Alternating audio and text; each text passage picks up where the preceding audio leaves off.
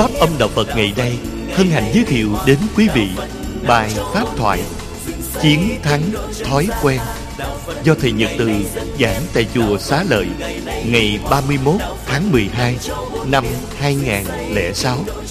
Kính mời quý vị lắng lòng nghe. đạo phật ngày nay huy hoàng đạo phật năm châu bốn biển dựng xây tinh độ chân gian Nam mô Bổn sư Thích Ca Mâu Ni Phật. Kính thưa toàn thể quý thầy hữu tri thức. Sáng hôm qua, ngày à, 30 tháng 12 2006 tại Iraq lễ à, treo cổ như một hình phạt nặng nhất đối với à, cựu tổng thống Saddam Hussein đã được diễn ra phản ứng trước hình phạt đã làm ra một làn sóng thuận và nghịch, chống đối và ủng hộ khác nhau giữa những người dân Iraq. Các đài truyền hình lớn trên thế giới như uh, CNN và BBC quay lại những hình ảnh một số uh, vùng ở Iraq đang uh, hăng hân hoan vì biết được tin cựu tổng thống bị treo cổ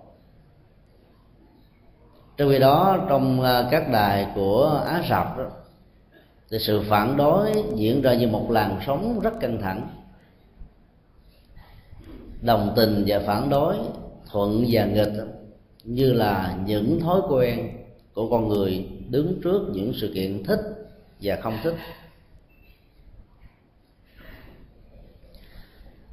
Thói quen à, theo nhà phật như là những ấn tượng về hành động được diễn ra theo một cách thế à, từ những phản xạ có điều kiện, tiến tới những phản xạ vô điều kiện. Nó là một vết hằn của tâm thức, như là một năng lực xui khiến làm cho con người có khuynh hướng ứng xử theo một cách thức rất riêng và rất khác với những người xung quanh. Cái năng lực chi phối một cách vô hình đó được nhà Phật gọi bằng một thuật ngữ là tập khí. Thuật ngữ này thì có nhiều nghĩa khác nhau.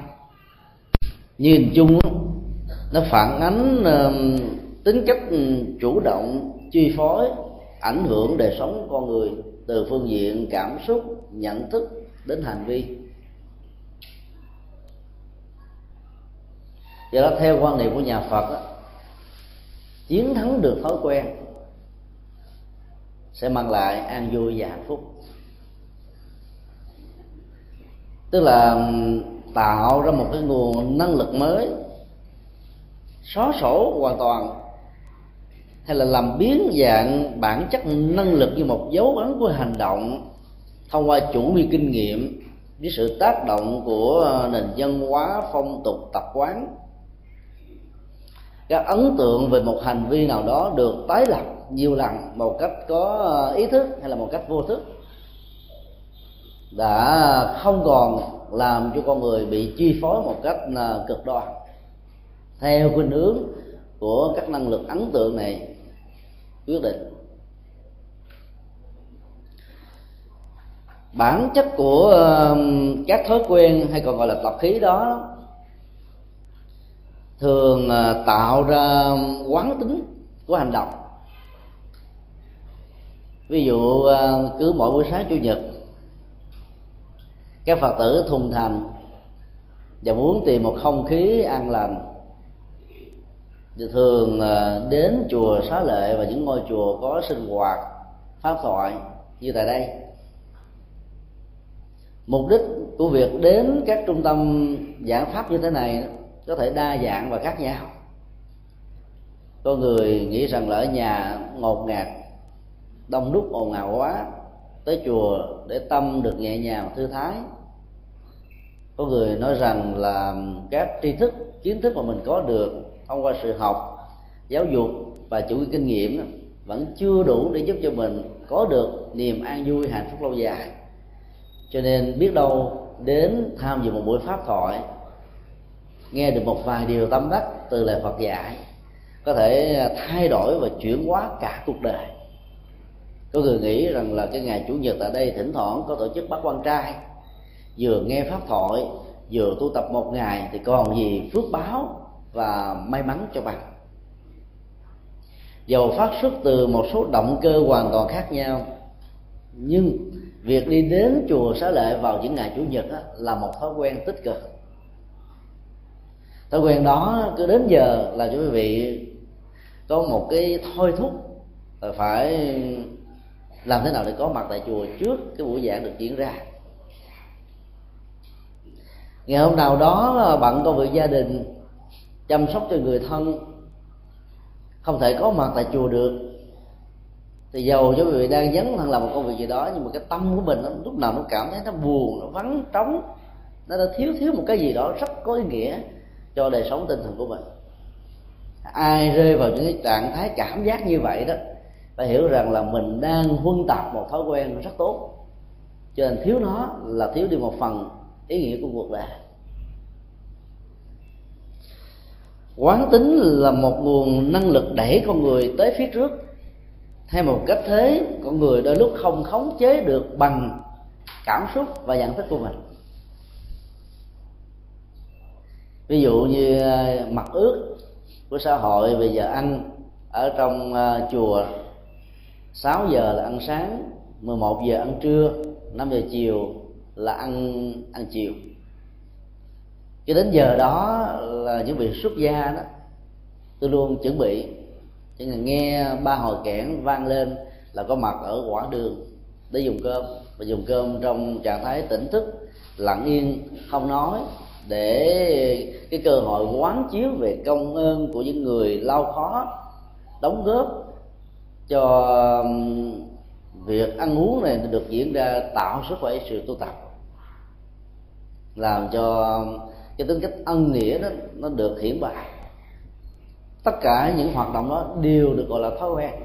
Với những sự uh, tẩm ướp một cách uh, có phương pháp và có chủ ý. Ở nhà trong sinh hoạt gia đình ở trường trong sinh hoạt học thuật ở công sở trong sinh hoạt làm việc và ở bất cứ một nơi nào con người có mặt với sự sống thì hầu như đều tạo ra rất nhiều nếp thói quen khác nhau. Các nếp thói quen đó nó ảnh hưởng và chi phối sinh hoạt và đời sống con người nhiều lắm. Từ lúc mà chúng ta không hình dung được nhưng cái sức chi phối và ảnh hưởng của nó là lớn vô cùng.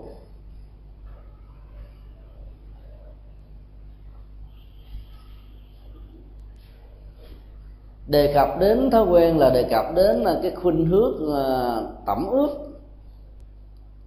về các nguồn năng lượng của hành vi và ảnh hưởng của hành vi đó đối với sinh hoạt hàng ngày. Hầu như là mỗi người đều có những thói quen rất khác biệt. Nó cũng có những loại thói quen chung như là cộng nghiệp. Thói quen của à, giới tính nữ, thói quen của giới tính nam, thói quen của những người giàu, thói quen của những người nghèo thói quen của những người phật tử thói quen của những người không theo đạo. Tất cả những thứ đó nó, nó ảnh hưởng đời sống sinh hoạt tinh thần của con người nhiều lắm.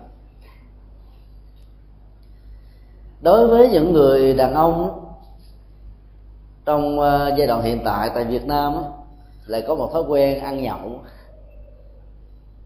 Các quán xá rượu chè bia mọc lên như nấm làm cho các ông thay đổi cái thói quen của phong tục tập quán. Nếu trước đây đó, cái trầu, cái cao là đầu câu chuyện, thì bây giờ thay thế bằng cái rượu và bia là đầu câu chuyện. Muốn ký hợp đồng dễ dàng cứ mời những người đối tác đi uống rượu. Để trong lúc cái ảnh hưởng của rượu nó chi phối con người người ta có khuynh hướng trở thành là anh hùng hảo hán, anh hùng rơm dễ dàng ký những điều mà bình thường họ không ký đó là một thói quen mới. Và do đó khi tan công sở, rất nhiều người đàn ông không muốn về nhà, mà chạy thẳng vào một quán rượu, một quán bia, vừa nhậu, vừa thưởng thức, vừa có người phục vụ. Có những người có thói quen nặng hơn ở chỗ là tẩm ướp cho mình những cơn nghiện và cơn nghiện của à, ma túy xùy ke và những thói quen hưởng thụ mà tác dụng của nó có thể làm cho đời sống con người ngày càng bị chìm sâu ở trong à, nỗi khổ và niềm đau. Đối với à, người nữ thì thường có thói quen chân diện. Là nhìn vào một người nữ thì à, khó có thể biết được rằng là người đó là một người thật sự giàu hay là một người ở trong một hoàn cảnh của một gia đình trung bình sự chứng diện của họ làm cho con người đánh giá về mặt hình thức có thể dẫn đến những phán đoán sai. Chứng diện đó nó còn gắn liền với cái chủ nghĩa thẩm mỹ, quan niệm thẩm mỹ như là những thói quen và nếp tính của người nữ từ nhiều đời kiếp về trước. Người phụ nữ có thể bỏ ra rất nhiều tiền để mua các loại nữ trang, những đồ trang sức phẩm kem thì phải năm mười loại khác nhau. Kem dưỡng da kem chống nắng kem chống nhăn kem làm cho nước da được trở nên mịn màng đẹp.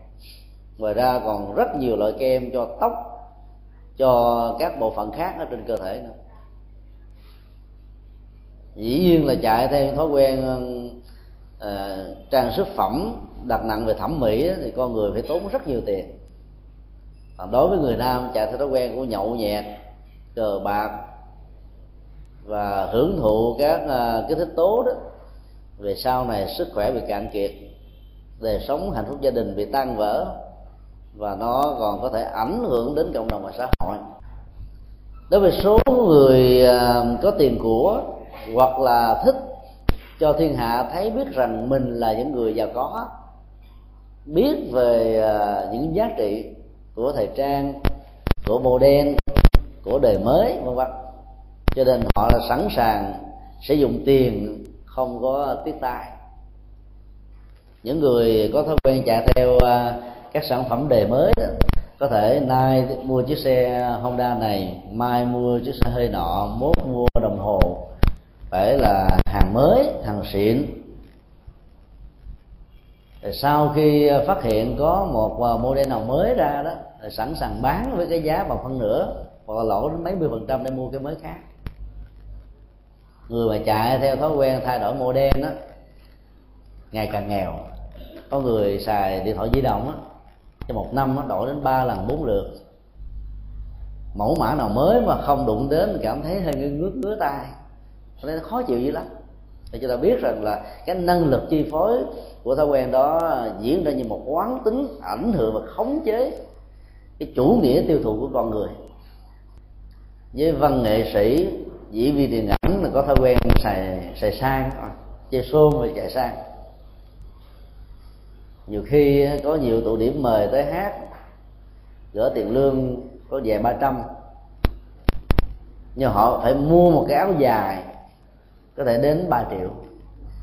Tức là tới đó diễn một show diễn với những tràng quan hô vỗ tay khen tặng của rất nhiều người thì họ phải bù lỗ đến cả 10 lần như vậy.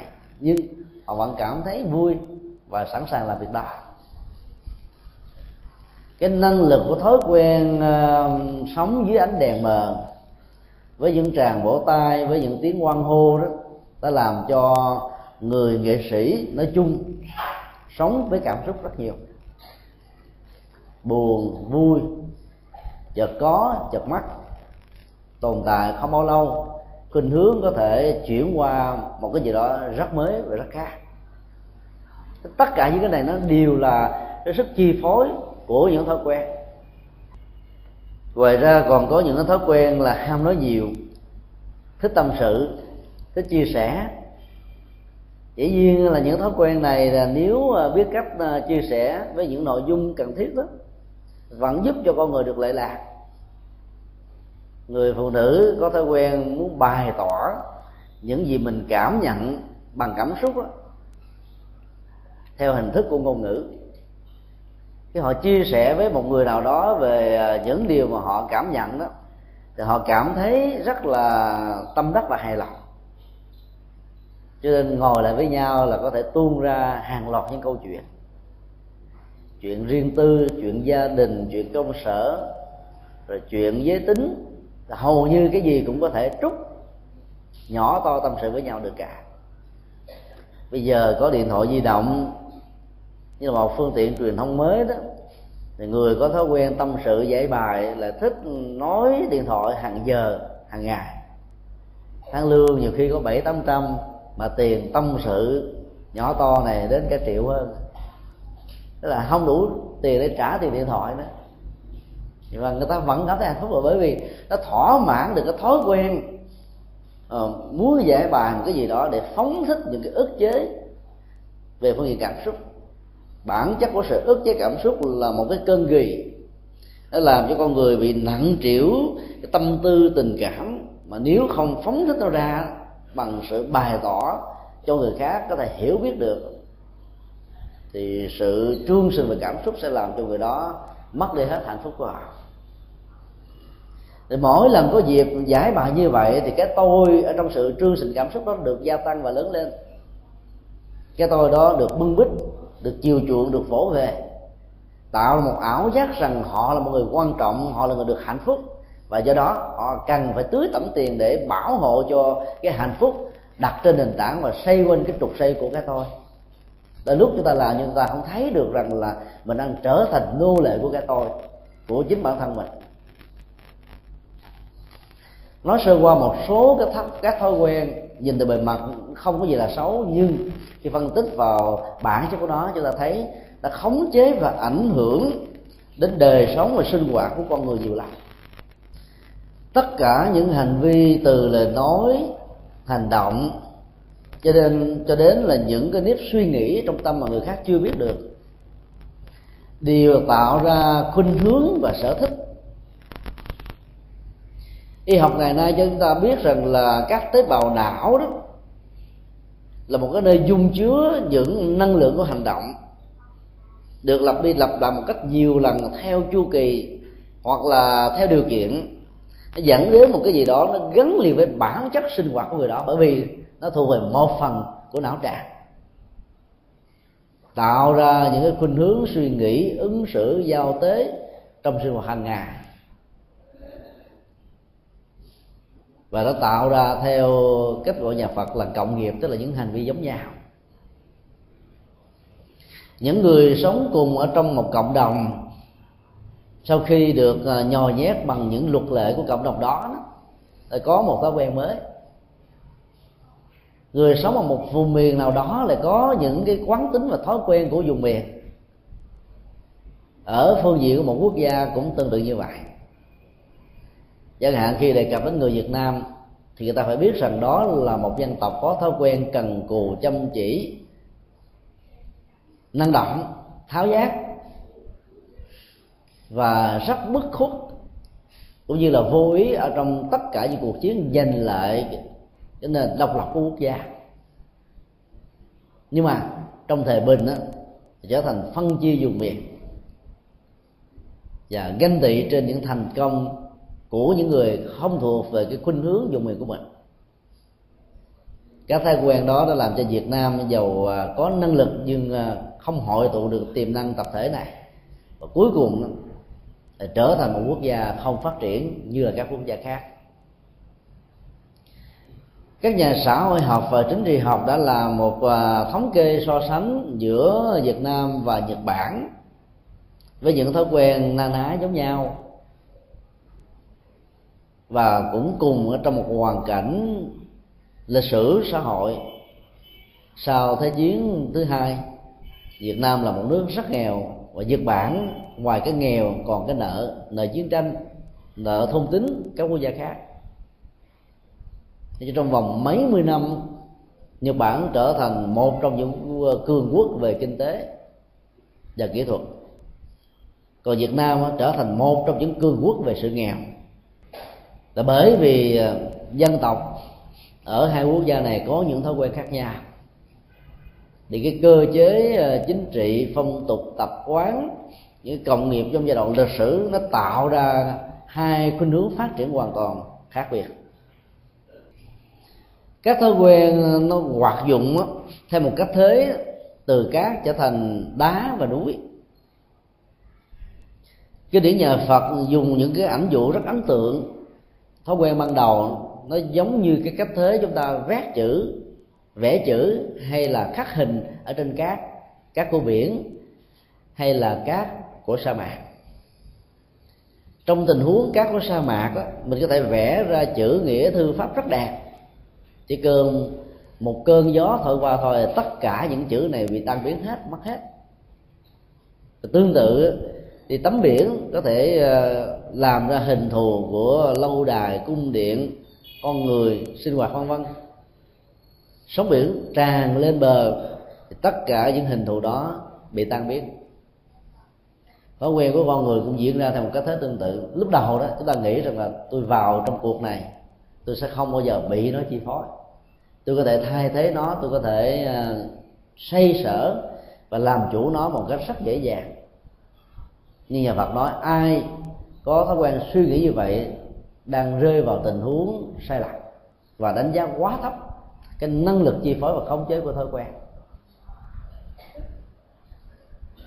Đức Phật đưa ra hình ảnh thứ hai. Lúc đầu thấy nó dễ tan, dễ biến, vậy đó. Về lâu về dài, nó trở thành đá. Những chữ hình ảnh mà chúng ta khắc ở trên cát đó, nó trở thành khắc ở trên đá. Đục vào trong đá rồi ngàn năm sau vẫn chưa tan. Ngoài trừ nó bị bắn bởi súng ống hay phá hủy bằng bom đạn. Các thói quen trở thành một phần sự sống của con người. Toàn bộ cái tiến trình à, tu tập trong à, nhà Phật đó, giàu dưới các pháp môn hành trì khác nhau cũng nhằm ở chỗ là chuyển hóa các tập khí. Khái niệm này được dịch ra từ chữ à, vasana. Thì khó hiểu nhưng mà nếu ai biết được chữ hán thì thấy ý nghĩa nó, nó chứa đựng trong đây rất là có chiều sâu. Tập là sự lặp đi lặp lại một cách có ý thức về một cái gì đó rất nhiều lần. Diễn ra như một phần của sự sống. Bây giờ ta nói là học tập. Tức là học xong rồi thì phải bắt chước bằng cách này bằng cách khác bắt chước từ kinh nghiệm của người đi trước rồi bắt chước từ kinh nghiệm của bản thân hay bắt chước từ kinh nghiệm của tương giao với bạn bè. Ai học mà không có tập không giỏi được. Tôi nói là nghề dạy thợ tức là cái, cái công việc đó nó lặp đi lặp lại nhiều lần dẫn đến tình trạng lão thông hay là tinh thông trong một nghề nghiệp hay một công việc nào đó. Thì đó là phần đầu của thói quen phần thứ hai nó trở thành hơi hám của chính mình. Ta nhìn vào cái, cái động tác cái động thái cái cách thức thể hiện hành động và việc làm chúng ta biết là đây là của người nào của ai. Nó có cái dấu vết để cho ta có thể bắt được sự vận hành của tâm của người đó. Ví dụ con người chạy tóc là phải chạy ngay chính giữa. Con người chạy bên trái người chạy bên phải. Còn ai muốn uh, làm cho người khác nhìn thấy mình là còn trẻ mãi trẻ hoài đó. Thì tóc xòa xòa trước phía trái chút xíu. Để che đi những nếp nhăn đó. Nhìn người ta không biết là mình đang già. Còn thôi khi đợi nó phải là sụp sụp xuống chút xíu. Để tạo ra sự chú ý nhưng mà lại sự tập trung đó, nó nằm ở cái phương diện cái cấu hình màu sắc vị thế của cái nón hơn là những nếp nhăn trên trang tức là biết cách tạo ra sự ly tâm về những cái mà người ta không muốn người khác chú ý và tạo ra cái lực hướng tâm về những cái người ta cần phải quan tâm. Còn là những người phật tử có thói quen đi chùa nghe pháp như thế này, nếu quý vị ngại nói tên tuổi, khi ai hỏi tuổi bao nhiêu, tôi tuổi học trò. Tại vì tôi còn đi học Phật pháp mà. Nghe tuổi học trò đó mình biết là mình còn nhỏ, còn trẻ lắm ở trong chùa quý hòa thượng quý thượng tọa khi được chính thức tấn phong lên hàng giáo phẩm đó, thì thường có câu nói đùa gần lên bàn thờ. Để tấn phong hòa thượng nghĩa là mình tu lâu rồi tuổi đời cũng cao tuổi độ tuổi đạo cũng cao mà tuổi cao thì cái chết gần. Cho nên khi được tấn phong lên hòa thượng có nhiều vị thượng tọa là không muốn lên hòa thượng. Chứ vì lên như vậy thì họ nói tôi không muốn ờ, lên bằng thờ ngồi sớm. Đó là một trong những cách thức cũng là những cái thói quen về cách thức suy nghĩ, nhận định, đánh giá và ứng xử. Dễ như chúng ta thấy là các vị ờ, chân tu khi nói những câu nói như vậy không phải là các ngài sợ chết đâu, mà nó là một thói quen của lòng khiêm hạ bởi vì lên giáo phẩm hòa thượng là mức độ cao nhất ở trong sự tu rồi nên các ngài nói đùa đùa vui cho cho cho người khác không thấy rằng là cái việc mà lên như vậy là quan trọng. Vì vậy đó, cái tôi ở trong sự tăng lên giới phẩm, từ từ độ lên hòa thượng, không có mà những cách thức ứng xử nho nhỏ như vậy lại là những thói quen rất hay ở trong nghệ thuật giao tế. Và bản chất của đời sống người tu là làm thế nào để lột xác cái hoạt dụng của cái tôi? Làm cho nó không có khống chế và ảnh hưởng chi phối đời sống của con người. Ai thành công những điều đó thì gọi là được gọi là người tu đạt kết quả. Năng lực của tập khí có thể tạo ra những cơn nghiền là bởi vì nó được diễn ra rất nhiều lần.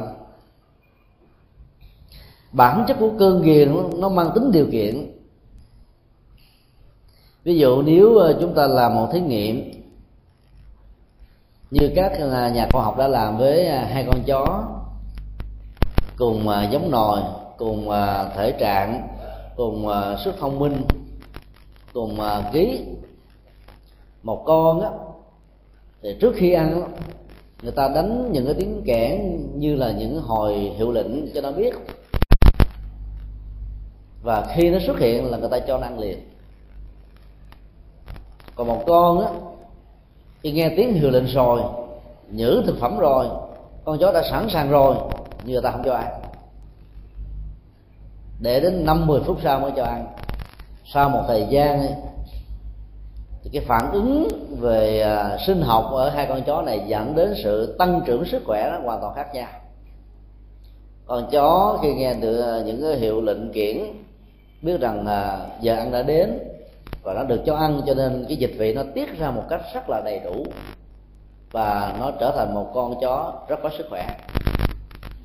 Còn con chó ờ, khi nghe tiếng kiện xuất hiện và chầu trực để ăn á, thì người ta lại không cho nó ăn.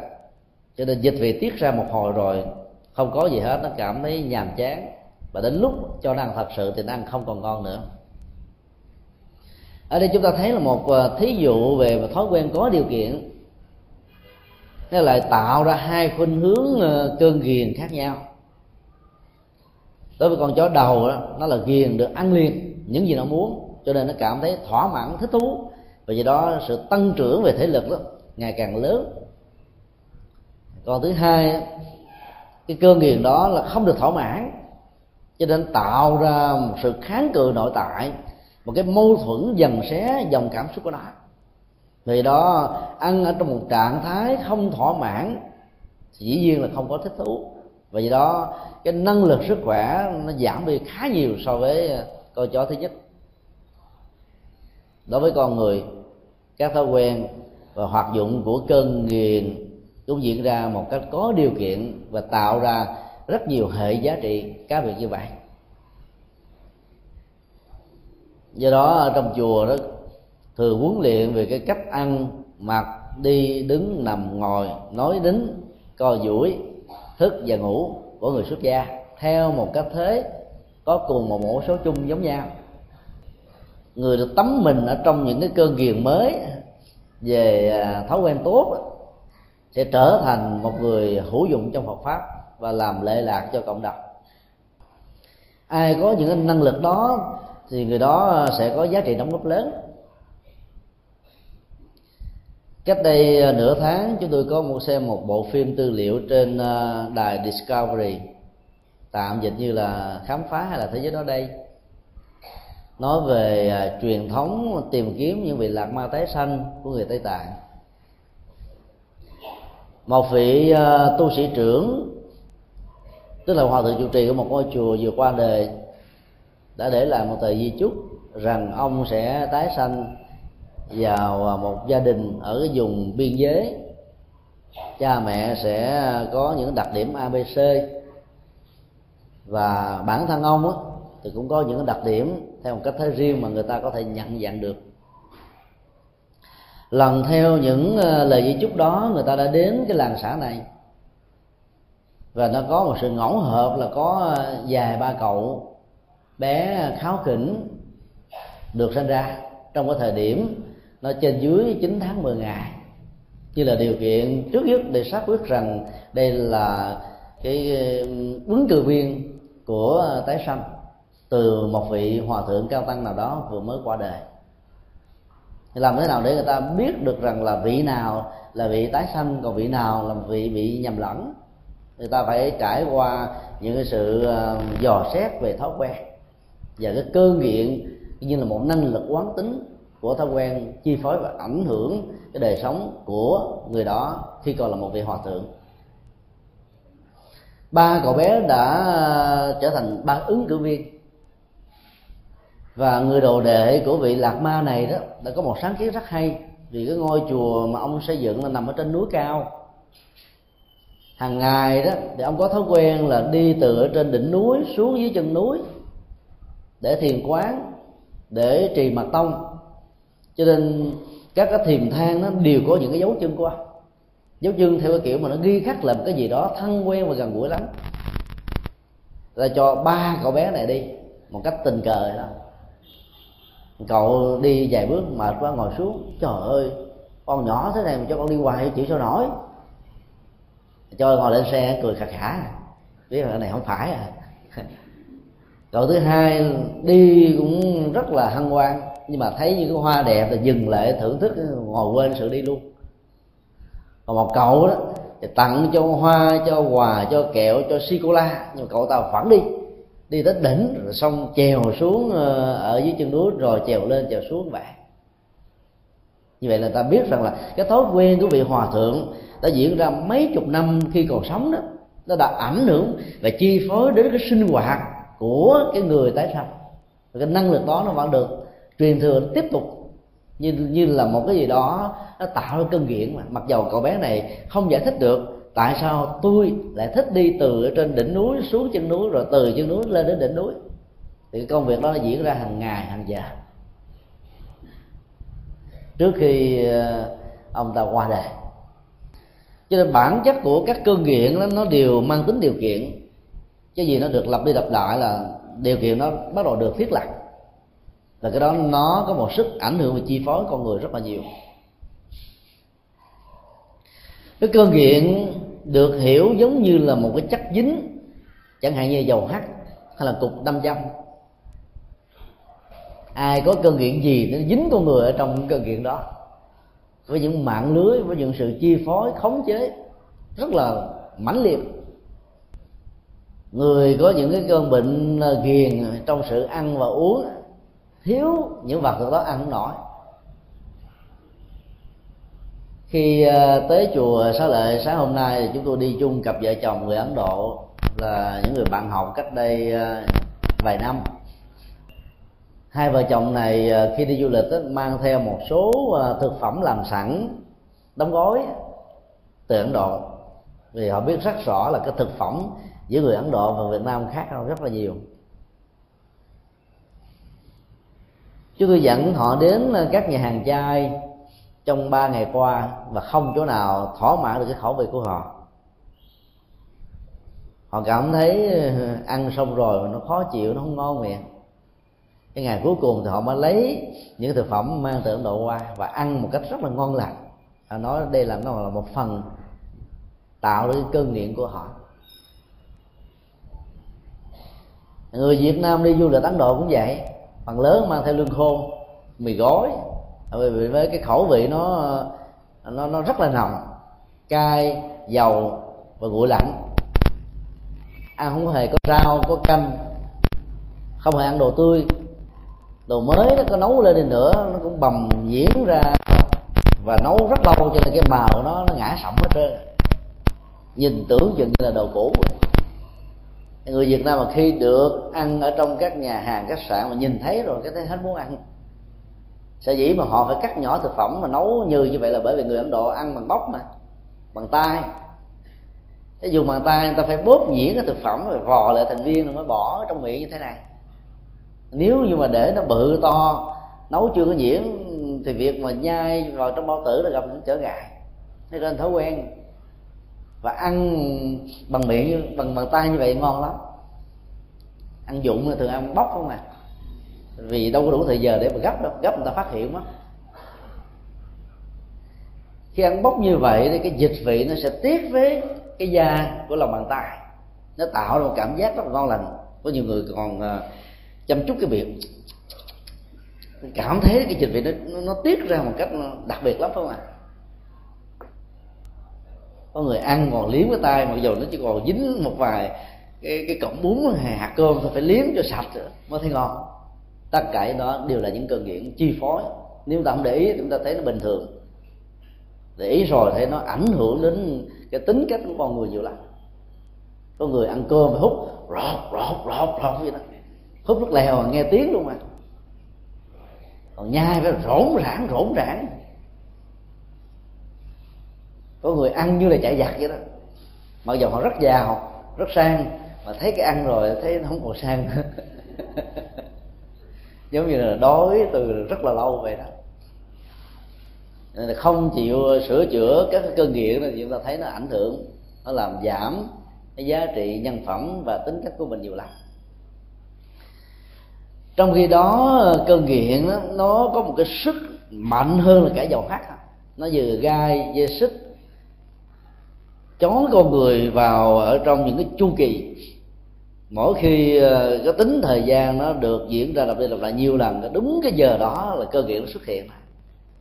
Người việt nam sáng mơ có thói quen uống cà phê không đến giờ uống cà phê mà không uống vào, nó cảm thấy là lừ đừ, không thoải mái, không muốn làm gì hết.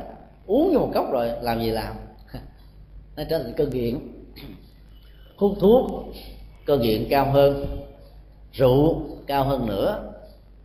Suy cây ma túy là càng lớn hơn nhiều là bởi vì nó tạo ra những ảo giác lăn lăn như là người đang sống ở trên cảnh giới tiên vọng, hạnh phúc tràn trề thỏa mãn các giác quan và không có gì có thể sánh ví với nó được. Các cơn nghiện đó là một cái thói quen ở một mức độ năng lực và sức khống chế của nó lớn và ảnh hưởng đến sinh hoạt và hạnh phúc của con người rất nhiều. Bản chất của cơn ghiền và cơn nghiện như là một anh chàng đang nằm ngủ ở trong dòng tâm thức của chúng ta. Khi tính chu kỳ của cơn nghiện chưa xuất hiện khi tính điều kiện của cơn ghiền chưa có mặt đó cho tưởng chừng như mình là một con người có thể làm chủ bản thân. Nhưng mà sau đó, đó là bị chi phối ảnh hưởng một cách rất là khốc liệt cho nên bản chất của các cơn nghiện, cơn nghiền nó đều gắn liền với thức thứ bảy, được gọi là chấp thủ thức. Năng lực chấp thủ nó như là một kẻ bảo hộ về phương diện ảo giác, làm cho con người khi thỏa mãn được những nhu cầu của thói quen này sẽ có cảm giác hạnh phúc, thoải mái. Nhưng mặt khác nó ghi chặt con người vào cái khuynh hướng đó chứ không có khuynh hướng thứ hai và cũng không hề có sự lựa chọn thứ ba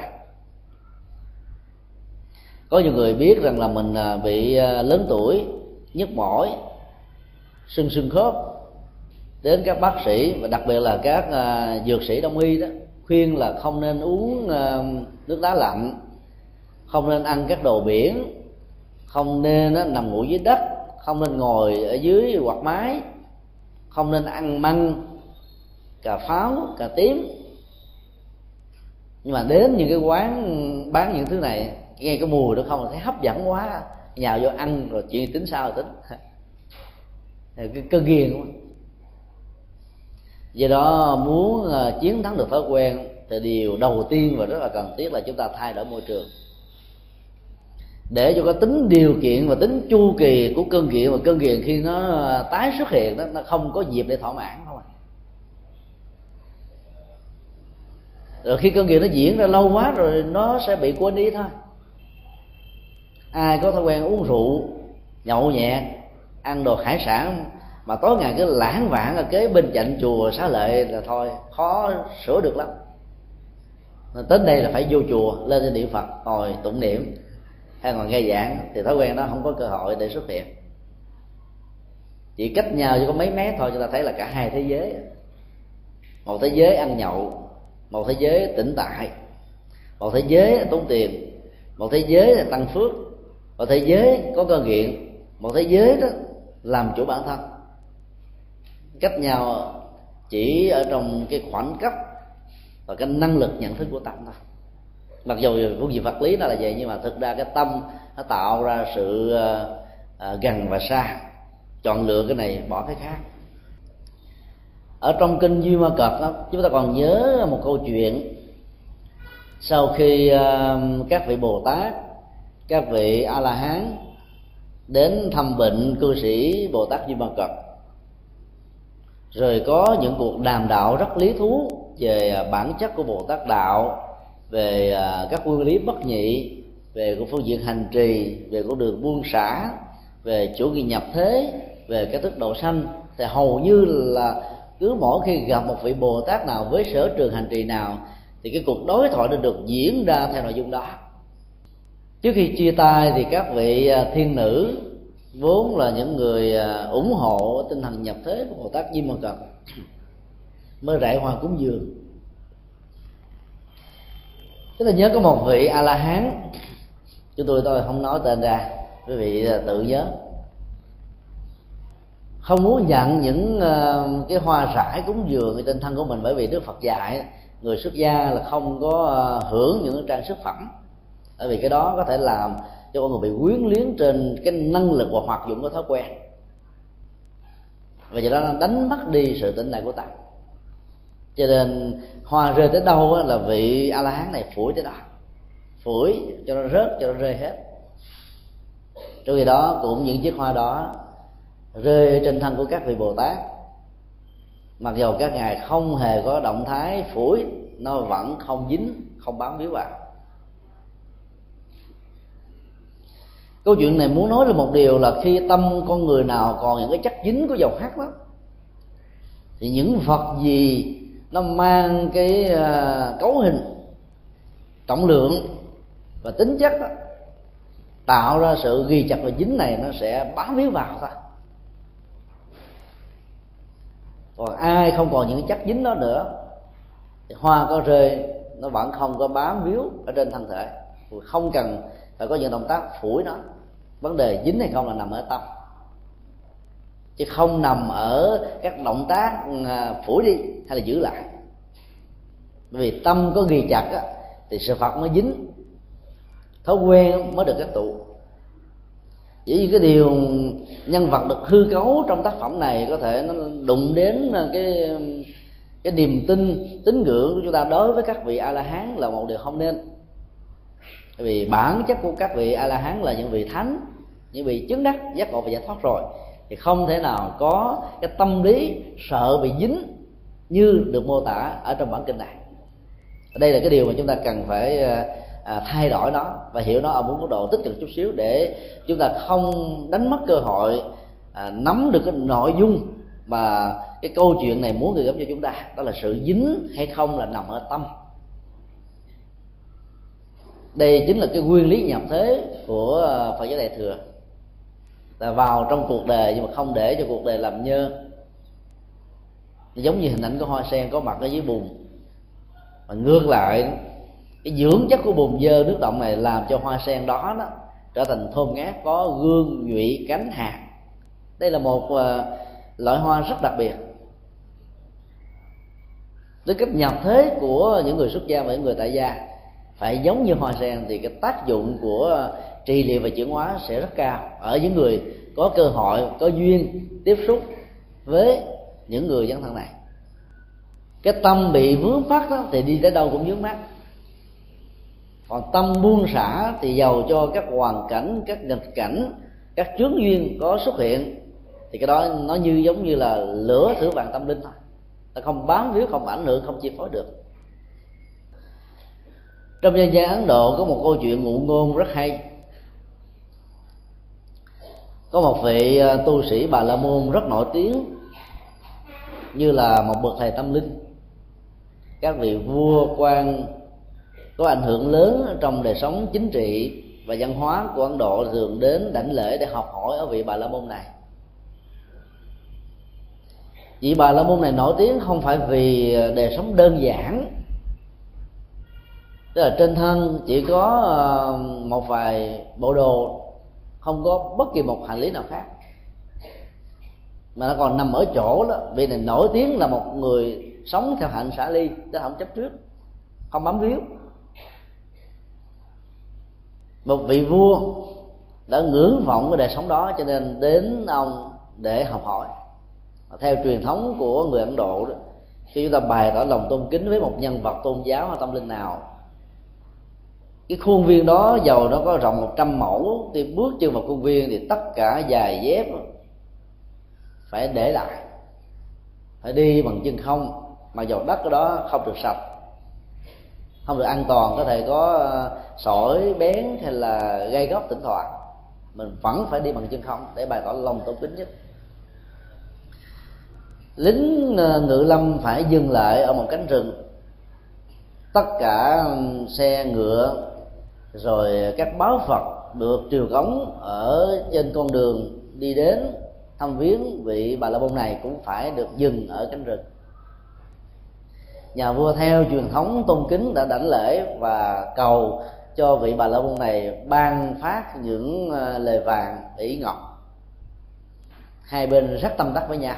Cuộc lãnh đạo đã diễn ra trong một không gian rất yên tĩnh, một bên hỏi một bên trả lời. Và cả hai bên đều được lệ lạc trong cái không khí rất là tâm linh và rất ấn tượng đó. Các tên lính uh, chờ nhà vua lâu quá cho nên uh, đã uống rượu rồi sơ ý để rơi lửa nó làm cháy một cánh rừng. Trong lúc lửa bị phát hỏa lên như vậy đó vị vua vẫn điềm nhiên vẫn ngồi vấn đáp đàm đạo với một tâm đắc và cảm thấy là tâm của mình đang trải trên một cái biển khơi của sự an lành và hạnh phúc.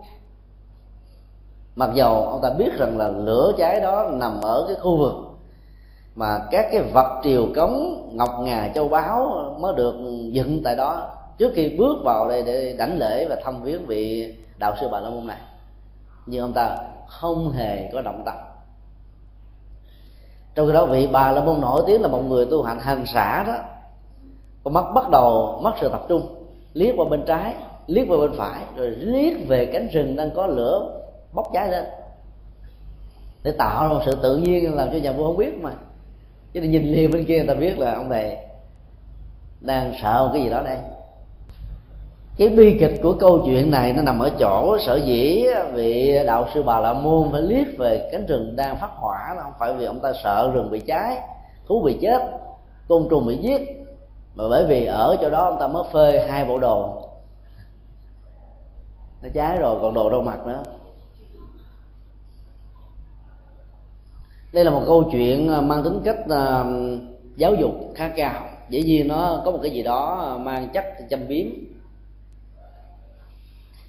Nó muốn nói lên rằng là sự buông bỏ như một thói quen à, tích cực về những gì tiêu cực là một trong những nghệ thuật để mang lại an vui và hạnh phúc. Để có được hạnh phúc của một người à, thoát khỏi dòng đời và sự chi phối của đó người ta phải trả một cái giá rất đắt. Tập luyện ghê gớm lắm, mà chưa chắc đã thành công. Và nó cũng nói đến một thói quen thứ hai là khi một người sống trên một tình huống quá dư dả, vì họ có à, rừng vàng biển bạc, cho nên những tổn thất nho nhỏ do hỏa hoạn lũ lụt, trộm cắp hay bất cứ một cái gì đó gây ra cho họ, thì họ không có cảm giác tiếc nuối vì mất cái này, họ có cái khác. Cái câu chuyện đó là một triết lý cho chúng ta thấy là bản chất của sự chấp dính như một thói quen xấu đó, nó không nằm ở số lượng và khối lượng vật chất nhiều hay ít mà người đó có, mà nó nằm ở cái tâm lý sử dụng nó như thế nào. Ở đây chúng ta thấy là vị đạo sư bà la môn chỉ có ba cái bộ y không có bất cứ một vật lý nào, hành lý nào.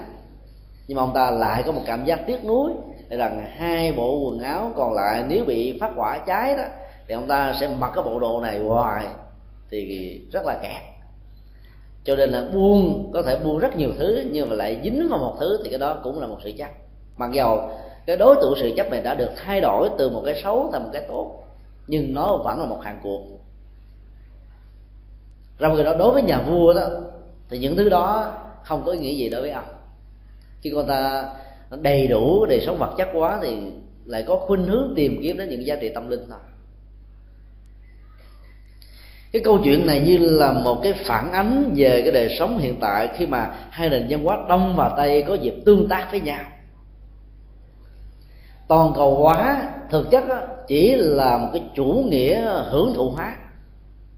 Vượt biên giới từ đông sang tây, từ tây sang đông. Theo cái quy luật ờ, cung và cầu, như là những cái cán cân thỏa mãn cái khẩu vị và thị hiếu của người tiêu dùng. Sống ở trong ờ, một cái thế giới của toàn cầu hóa về kinh tế và tiêu dùng này đó, con người đã được tạo lập ra những thói quen tiêu thụ mới các thói quen nó được tưới tẩm bằng các phương tiện thông tin đại chúng hiện đại. Tv đài, báo, nó lặp đi lặp lại nhiều lần làm cho người ta có cảm giác rằng đây là một sản phẩm có chất lượng. Thì nhìn thấy nó, nghe thấy nó, người ta có niềm tin.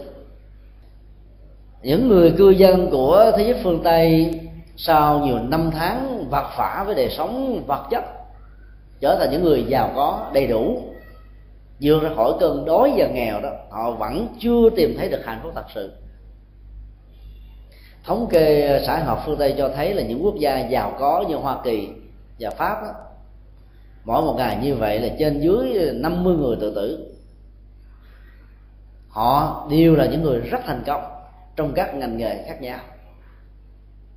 Nói một cách khác là các nhà xã hội học muốn cho chúng ta một thông điệp rằng bản chất của đời sống vật chất đó, giàu đủ đầy cách mấy vẫn chưa phải là một yếu tính quan trọng của hạnh phúc, nếu sử dụng sai nó tại sao những người này khổ đến độ chịu không được, dẫn đến sự tư vấn như là một sự bế lối?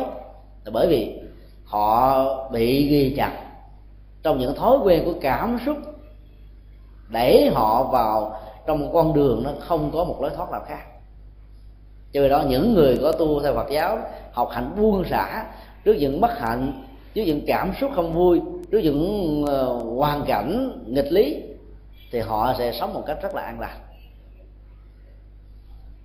thế giới phương tây đang bỏ rác rưởi của chủ nghĩa vật chất, tìm đến phương đông để lượm lặt các viên kim cương tâm linh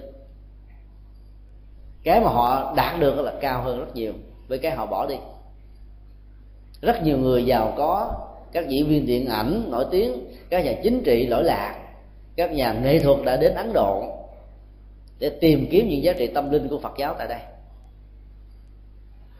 Dĩ nhiên là ấn độ đâu có giàu sang như là các quốc gia phương tây.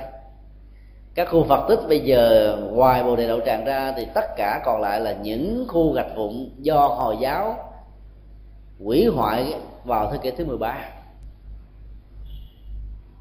cái gì đã thu hút họ tìm đến cái mảnh đất mà chỉ còn lại cái vết tích của khảo cổ nhưng nó vẫn phản ánh được một sức sống tâm linh rất tràn đầy từ trước đến giờ. Nếu chúng ta lấy cái cái cán cân cung và cầu của nền kinh tế thị trường hiện đại để làm một thước đo của con đường tâm linh đó, chúng ta thấy là cái mức độ à, cung và cầu của đời sống tinh thần nó cũng không kém phần quan trọng như là thị trường vật chất vậy. Trong khi đó thế giới phương đông của chúng ta sau nhiều năm tháng đấu tranh với cái nghèo, cái khổ, cái bất hạnh.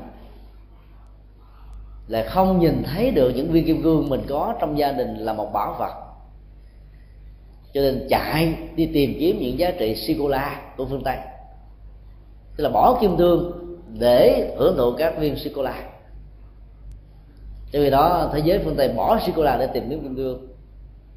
Được mà mất, lợi và hại, ít và nhiều phải được xem là những cán cân để đông đo để từ đó chúng ta thiết lập những thói quen mới. Có rất nhiều người cứ có ảo giác rằng là phương tây là thế giới của những ước hẹn. Sống tại đây có thể đổi đời, mang lại cho mình những ờ, giá trị của hạnh phúc.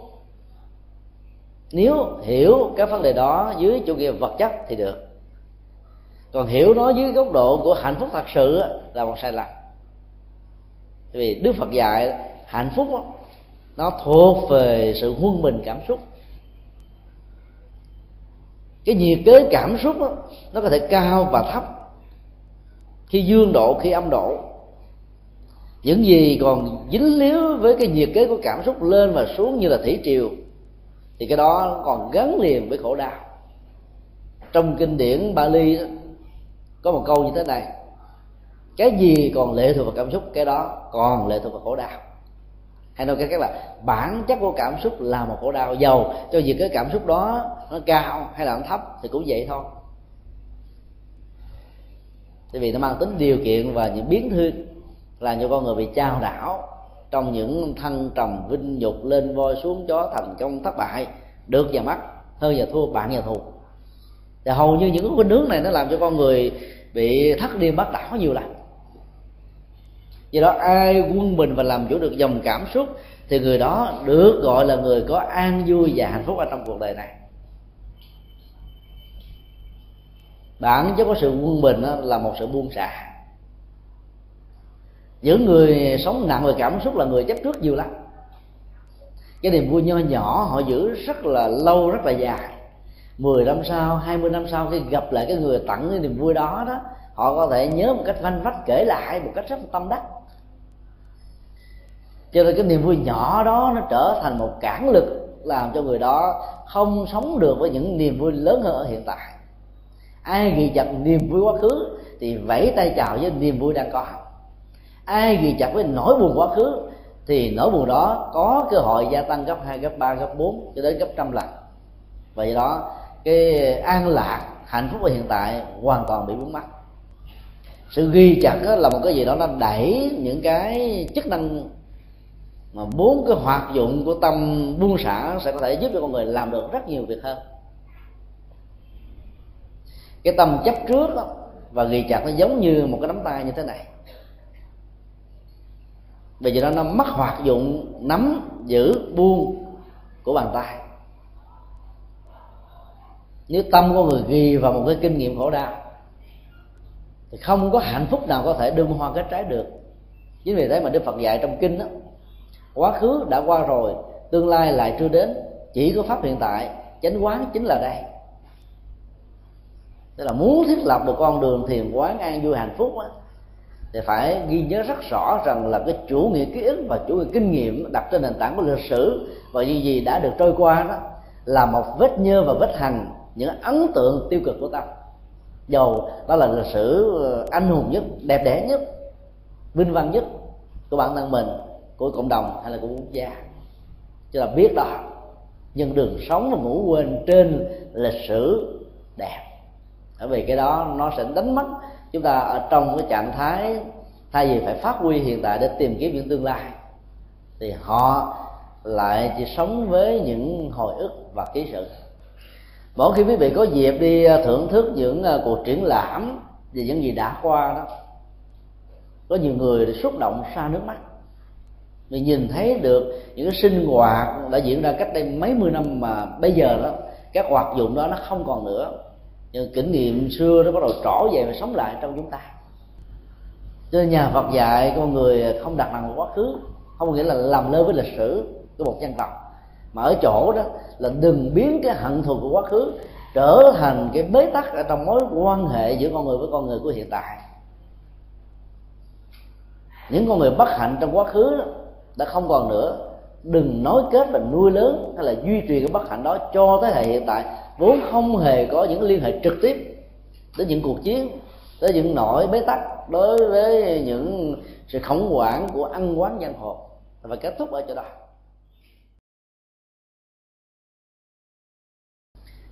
Toàn bộ cái phương pháp tu tập và hành trì trong Phật giáo là một nghệ thuật thay thế. Để thay đổi những thói quen tiêu cực thành tích cực. Thay thế là một nghệ thuật rất an toàn. Bàn tay này có thể dêm vúa, đụng tới đâu là ăn cắp, móc túi, giật dọc nhưng nếu như chúng ta áp dụng chủ nghĩa hồi giáo hay là các chủ nghĩa có nền luật pháp nghiêm trị bằng sự trừng phạt ăn quán giang hồ, thì bàn tay này sẽ trở nên bị cục. Và do đó, nó sẽ không còn có cơ hội để làm bất kỳ một việc làm nào tốt cho cuộc đời sau khi tâm thức người đó đã được chuyển hóa, đã được làm mới cho nên nhà Phật thường dạy là hãy sử dụng cùng một bàn tay diêm dúa đó để làm thành một bàn tay tích cực. Muốn là như vậy chỉ thay đổi cái tâm. Và cái tâm đó phải hướng về một đối tượng tích cực, tức là sự thay đổi đối tượng sẽ làm cho hành vi được thay đổi. Hàng ngày hàng giờ các vị xuất gia đều phải học tập những cái bài thi kệ, gồm có bốn câu rất đẳng giản đơn và rất có chiều sâu. Mà cái năng lực thói quen ờ, của những hạt giống tích cực được gieo rắc vào hồi nào mình không hay. Ví dụ người xuất gia là phải có lòng từ bi. Thì đức phật dạy mỗi sáng sau khi thức dậy đó, thì đầu tiên là người xuất gia cần phải ờ, quán tưởng, liên hệ đến trạng thái tỉnh thức là mở mắt ra như là đang thức giấc từ một cơn mộng thì mong mỏi rằng là các hạt, hoạt động lời nói việc làm của mình ngày hôm nay nó phải sáng suốt như động tác mở mắt. Phải nhớ như vậy. Và đó là một phương châm, là một cái tâm niệm rất là quan trọng.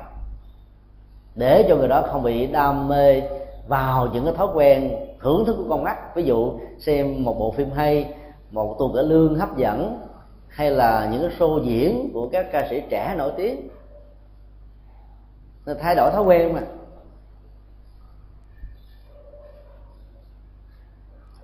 Khi đặt chân xuống giường bước đi những cái bước đi đầu tiên của một ngày. Thói quen bình thường của con người chỉ có đi. Và đến lúc đó, đi rất nhanh đi đánh mất chính mình. Nhưng mà nhà phật dạy rất khác. Quán tưởng rằng là ở dưới mỗi bước chân đi của mình giàu là vô tình sẽ có rất nhiều loại côn trùng sẽ bị chết một cách tan tành không còn xác. Mắt phàm của chúng ta không nhìn thấy. Nên nếu dùng một cái kính hiển vi với độ nhân lớn gấp ngàn lần là chúng ta thấy là chúng bị dễ dụa, chết đau đớn với máu và nước mắt. Với những la lời la thất thanh. Và trong đó cũng có nhiều loại côn trùng trỗi lên những cơn sân giận rất lớn đối với những người đã ừ, làm chết mạng sống của chúng. Nên đức phật có dạy là cứ mỗi chân đi như vậy là các vị cần phải quán tưởng bằng lòng từ bi và mong rằng là các loại côn trùng nhỏ nhất mà mình không nhìn thấy bị chết dưới bước chân đi của mình đó được nhân vào phật lực mà siêu sanh, thoát hóa, vãng sanh về thế giới tây phương tịnh độ.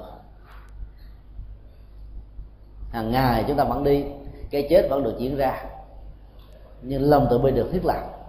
Cho nên nghiệp sát vô tình này nó trở nên vô hiệu quá một cách trọn vẹn.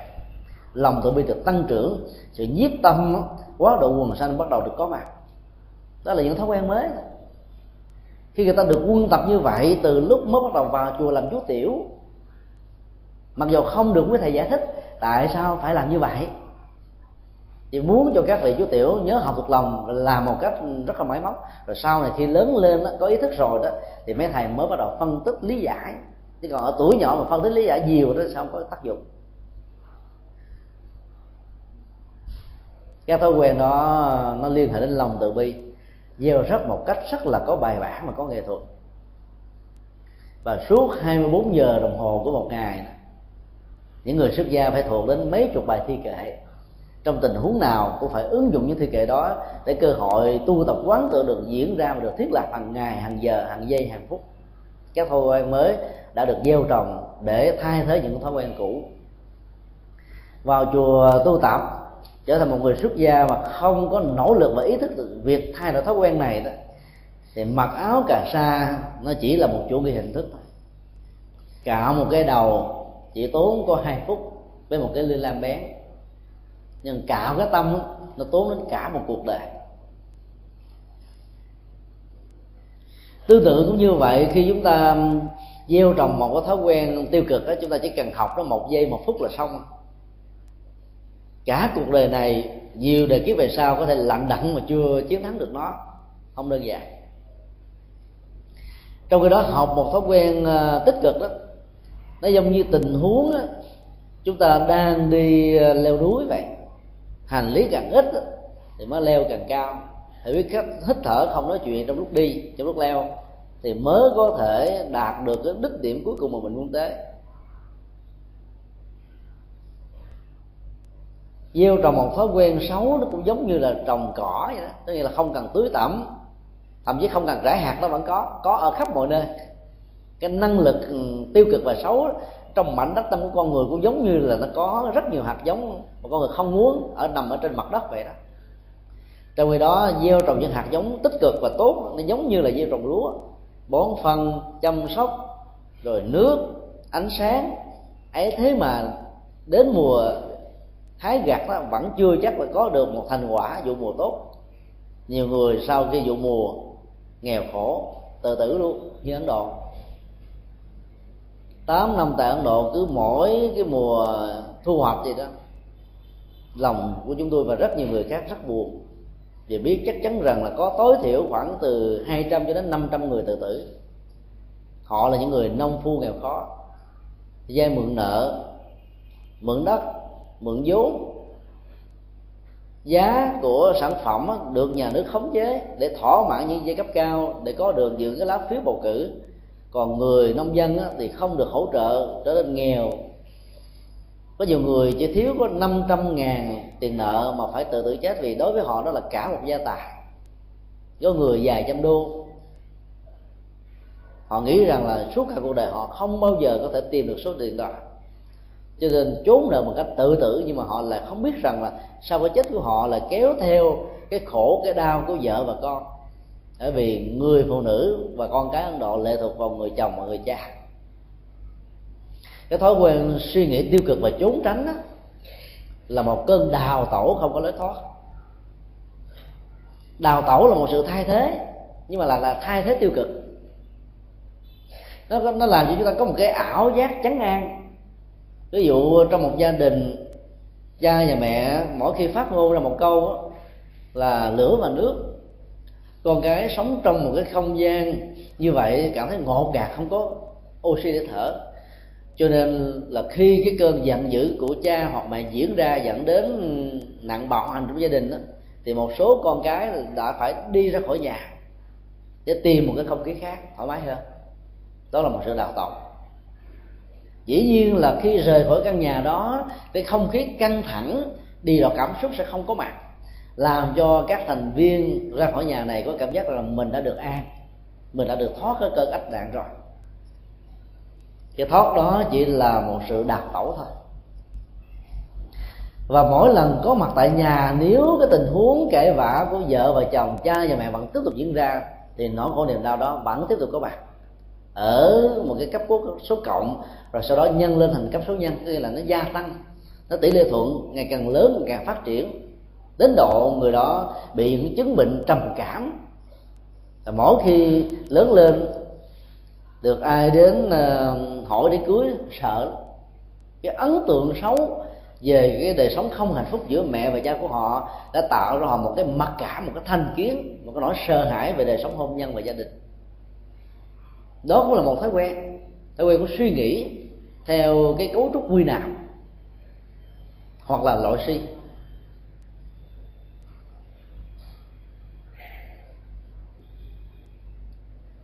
Do đó, để tháo gỡ một cái thói quen xấu đó, đức phật dạy là chúng ta phải đối diện và nhận dạng nó một cách rất là tích cực và có phương pháp. Đào tẩu là sự chữa lửa. Nó có thể tạo ra cảm giác chấn an trong một giai đoạn nhưng sau đó nó có thể gia tăng nhiều hơn. Trong khi đó, những người con phật phải nhận diện dạch mặt chỉ tên của khổ đau, đang bám vào cái thân thể cảm xúc của mình là gì. Rồi sau đó nỗ lực vượt qua nó bằng một nghệ thuật của sự thay thế. Đức Phật đã tuyên bố rằng là trong suốt 49 năm thuyết pháp theo Bắc Tông hay là 45 năm theo Nam Tông đó Ngài chỉ nói có hai việc thôi. Thứ nhất, vặt mặt chỉ tên khổ đau. Và thứ hai đó chỉ cho chúng ta tặng cho chúng ta con đường bản đồ mang đến an vui và hạnh phúc. Rất nhiều người không hiểu đạo phật chỉ nhớ cái vế đầu dạch mặt chỉ tên khổ đau. Cho nên quy kết rằng đạo phật là một chủ nghĩa yếm thế cương điệu quá nỗi khổ niềm đau. Mặc dù họ vẫn biết rằng là khổ và đau là những thực tại. Không ai có thể tránh khỏi. Vấn đề xử lý nó như thế nào? Đức Phật rất tích cực ở chỗ là sau khi nhìn thấy được nỗi khổ niềm đau thì ngài có uh, chỉ chúng ta cái con đường để vượt thoát khỏi đó. Và đây chính là giải pháp. Còn nhận diện nỗi khổ niềm đau một cách tiêu cực đó, sẽ làm cho con người bị ờ, khủng hoảng và bế tắc. Do đó thay thế có nghệ thuật nó phải phát xuất từ một cái cách thức hiểu những bế tắc mà mình đang có là cái gì. Những người có những cái cơn nghiện như đánh bài, đánh bạc, đừng bao giờ bén mảng những khu vực như là Las Vegas. Bởi vì đến đó đó, cái hạt giống cũ bắt đầu trổ dậy mãnh liệt khống chế như những cơn nghiện và cơn nghiện vậy đó. Họ không thoát ra khỏi nanh vuốt của thói quen. Ai có thói quen uống rượu, uống bia thay vì phải ờ, trở về nhà để sinh hoạt gia đình, tìm hạnh phúc đối với ờ, gia đình, thì đừng bao giờ đi ngang những quán rượu. Ai mời thì hãy từ chối khéo. Có thể nói Việt Nam ngày nay là một trong rất ít các quốc gia, việc sử dụng rượu để trở thành là một thói quen rất xấu, một cái công nghiệp xấu của xã hội và của gia đình. Thói quen đó là kéo theo những thói quen khác nữa rượu vào lề ra. Uống rượu rồi có thói quen là nói nhảm. Nó tào lao, nói những thứ để chứng tỏ cái tôi của mình là hấp dẫn, là lớn, là mạnh. Cái ảo giác của người uống rượu nó lớn lắm. Nó là một thói quen tuần điệu hóa bản thân. Tướng đi thì khập khiễng, ngã tới, ngã lui. Cái tay quơ tới phía trước một chút xíu gì mà trong đầu anh ta tưởng tượng rằng anh ta đang vác một cái gì đó lên cả ngàn cân trên vai. Như là một người anh hùng chiều một cái là ngã té lăn ra ta nghĩ rằng là anh ta đang nhảy xuống cái bờ sông vớt lên những người đang cần giúp. Ảo giác nó lớn lắm.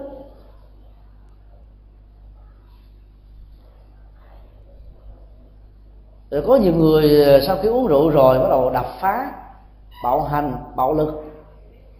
Tức là một thói quen xấu có thể kéo theo mất sức của các thói quen còn lại và làm cho uh, oxy của hạnh phúc nó không còn nữa.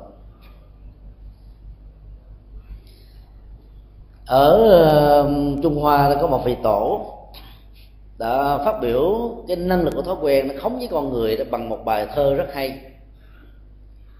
Đốn ngộ tuy đồng phật, đa sanh tập khí đa, tập khí thâm, phong đình ba thượng dũng, lý hiện niệm du sâm chúng ta cần phải thuộc cái ý tưởng của bài thơ này để không bị lại. Và không xem thường cái năng lực tiêu cực của thói quen. Ngay cả trong tình huống con người đạt được trạng thái đốn ngộ, thì về phương diện nguyên lý tu tập đó, thì hành giả đó được xem như là một vị phật độc giác, đồng với phật về phương diện tâm tính hay là tiềm năng giác ngộ cao cấp nhất. Đa sanh tập ký thâm diễn tả là một cái thực trạng. Cái quán tính độc khí được uh, tẩm ướp của con người nhiều đời nhiều kiếp về trước đó, rất là sâu dày. Không phải một ngày một bữa mà có thể tháo gỡ hết được đó. Nó cũng giống như tình trạng gió đã lặn rồi lặn rồi ấy thế mà sóng vẫn còn tiếp tục lăn tăng ảnh hưởng chi phối chúng ta thử lấy một cái viên đá lớn thôi.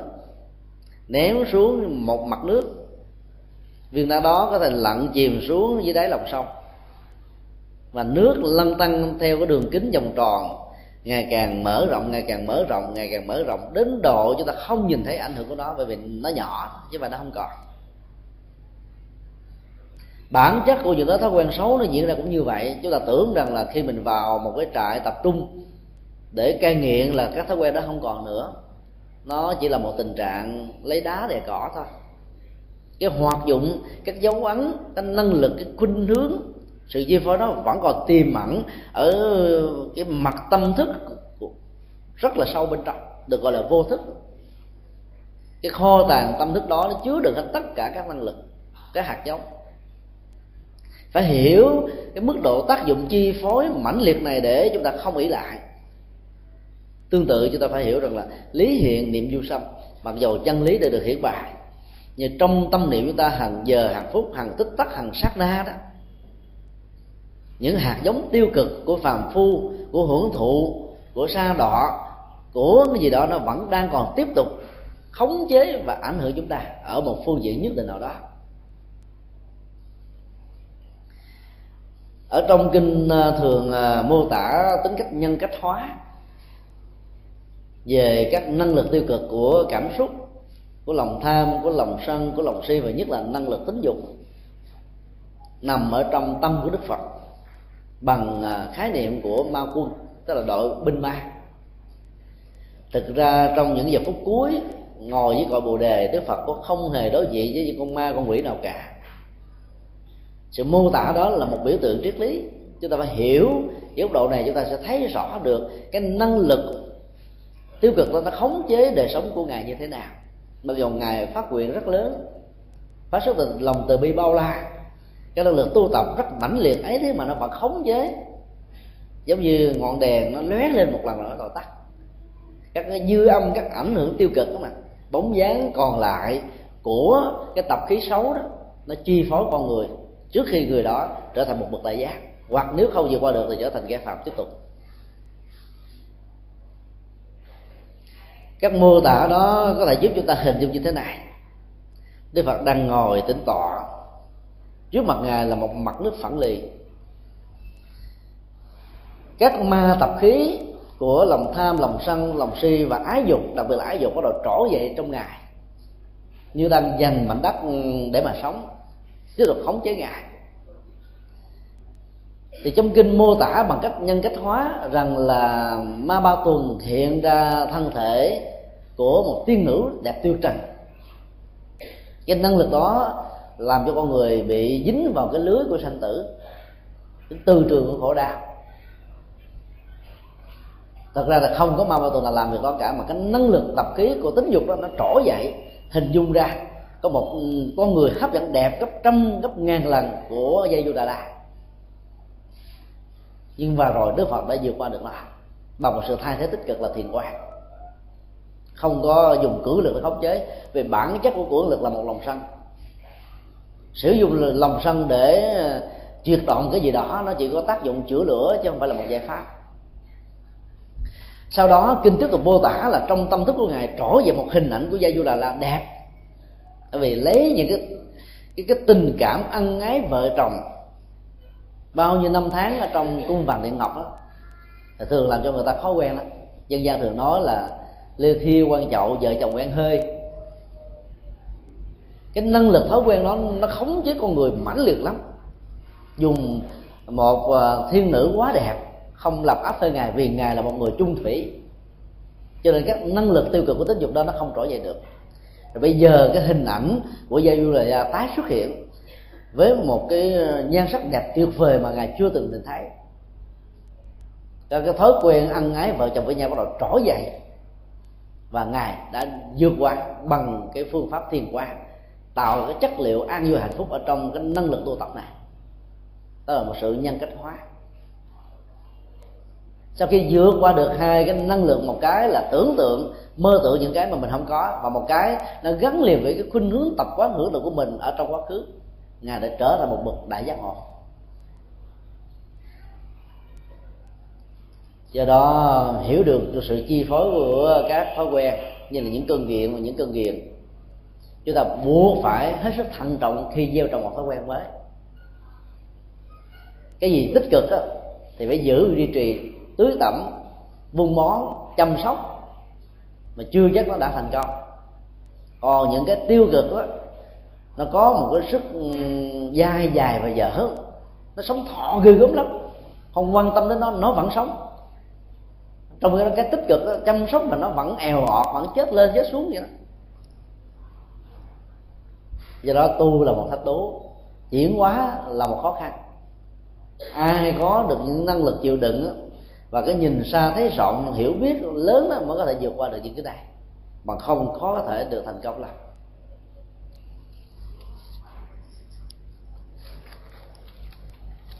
Chia sẻ về sức chi phối của thói quen như vậy để chúng tôi muốn à, nhắm đến một điều.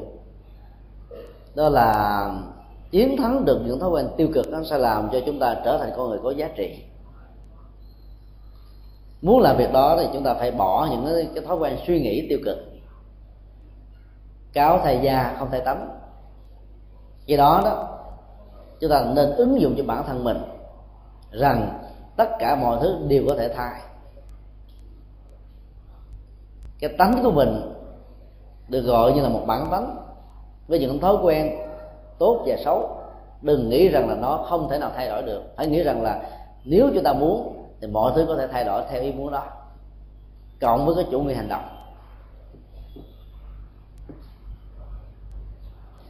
Chúng ta phải bỏ cái quan niệm sai lầm thứ hai, ngựa quen đường cũ.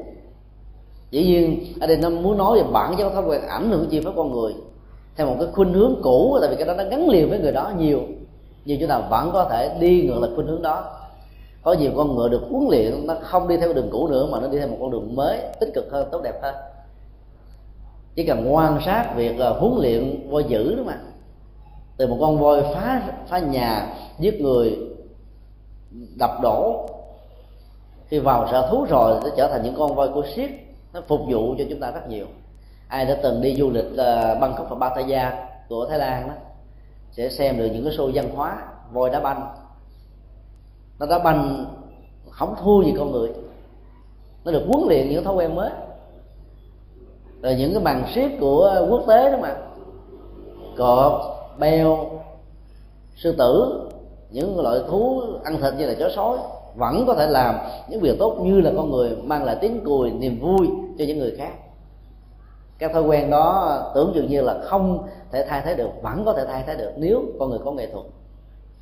Hay nói một cách khác là nhà Phật pháp của chúng ta là không có gì không làm được. Muốn làm được việc đó, chúng ta phải à, lấy cái khái niệm không làm được ra khỏi cái tự điển não trạng của mình và rút nó ra trước. Chứ nếu nó còn, nó sẽ hoạt dụng một cách tự động và chi phối con người chúng ta rất nhiều. Với những tâm niệm đó đó chúng ta sẽ làm mới lại cuộc đời. Nghệ thuật sám hối trong các chùa vào những ngày rằm mùng 1 hay là 14 30 đó, không phải là để bày tỏ nỗi khổ niềm đau mình với Phật là mong Phật gia hộ như một số người đã hiểu lầm đâu, mà là một nghệ thuật để thay thế thói quen. Ví dụ như là trong thời gian vừa qua mình có những thói quen tiêu cực xấu, nó nặng lề, lớn tiếng, làm cho người khác buồn, đau, mất ăn, bỏ ngủ. Thì giờ phút đối diện trước phật đó mình bày tỏ tâm sự của mình là mong ngài đó, có một cái à, gia hộ về phương diện tinh thần để mình vượt qua được nó. Và khi ra mới rồi là không nên tái phạm. Như vậy, cái khuynh hướng và lập trường lý tưởng là tôi sẽ không bao giờ tái phạm lần thứ hai đó nó tạo cái khuynh hướng mới cho thói quen. Trở về với những cái gì tốt đẹp nhất và cao thượng nhất. Hàng ngày, hàng giờ, khi đến các chùa, chúng ta đang được huân tập thói quen mới.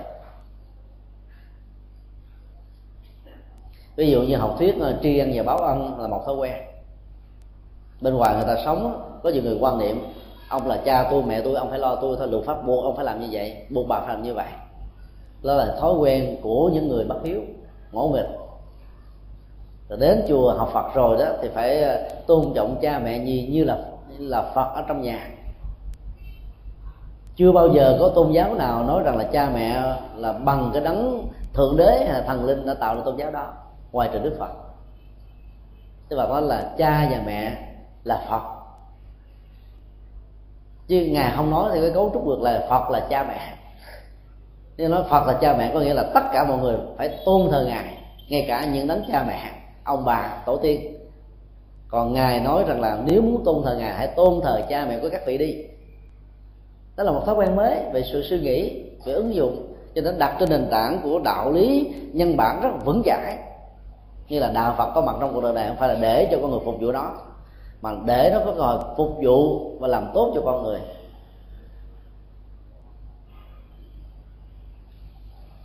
Chúng tôi kính chúc toàn thể à, quý Phật tử sẽ được an lành à, có điều kiện để à, gieo trồng những thói quen tích cực.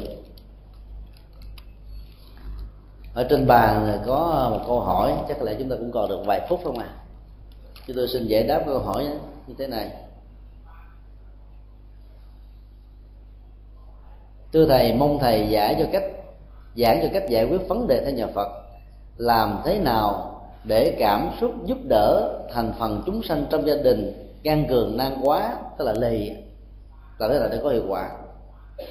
Thứ hai, khi quả xấu đến mình phải làm sao tiếp nhận hay là tìm cách che giấu? Tiếp nhận là đồng nghĩa với cái xấu của người thân và bất lực của bản thân mình. Vì người thân chỉ cần vật chất chứ không cần đến đạo lý, mà vật chất và đạo lý của con chỉ đủ dùng cho bản thân. Rồi thứ ba, xin thầy cho biết địa chỉ nơi những em đã phạm tội ở kiên giang. Thứ tư, có thể gặp thầy ở chùa để thầy xác định trạng thái tâm lý vì sao phạm tội bốn câu hỏi này à, nó liên hệ đến à, cái khuynh hướng ứng xử đặt trên nền tảng của những thói quen có thể diễn ra hàng ngày một cách vô tình hay là cố ý. Trong vế thứ nhất của câu hỏi là làm thế nào để cảm hóa được những người trong gia đình mà có tính cách can cường, năng hóa? Đó là một câu hỏi rất lớn và sự giải đáp nó khó có thể dẫn đến sự thỏa mãn ở trong kinh địa tạng đó có nhiều vị bồ tát đã đặt câu hỏi đó cho đức phật. Là bạch như lai thế tôn tại sao bồ tát địa tạng đã từ nhiều kiếp lâu xa phát nguyện độ chúng sanh giúp cho họ rót thoát ra khỏi lưới rồi nó, họ lại bị dướng vào lưới lần thứ hai lần thứ ba thứ tư thứ năm thứ mười? Tại làm sao? Đức Phật trả lời một cách rất đơn giản là bởi vì cái thói quen tiêu cực là nó ghi chặt người đó trong một phạm vi và cái tư trường là ảnh hưởng của khổ đau. Nhiều khi ở trong khổ đau họ lại cảm thấy hạnh phúc. Ví dụ như là các con vật, khi được làm nặng cài sâu cút bẩm là cảm thấy vui hơn phải không ạ? Hoặc là những người nghèo khó đó, bất hạnh, chẳng hạn như là những người khu vác ở ấn độ đó, phải giành giật nhau để tìm lấy một khách hàng đặt họ để họ đội các hành lý trên đầu. Khi được đội như vậy, họ cảm thấy rất hạnh phúc. Tặng tiền họ chưa chắc họ hạnh phúc bằng là nhờ họ làm một công việc lao động tay chân. Cái nghiệp nó trói một con người như vậy.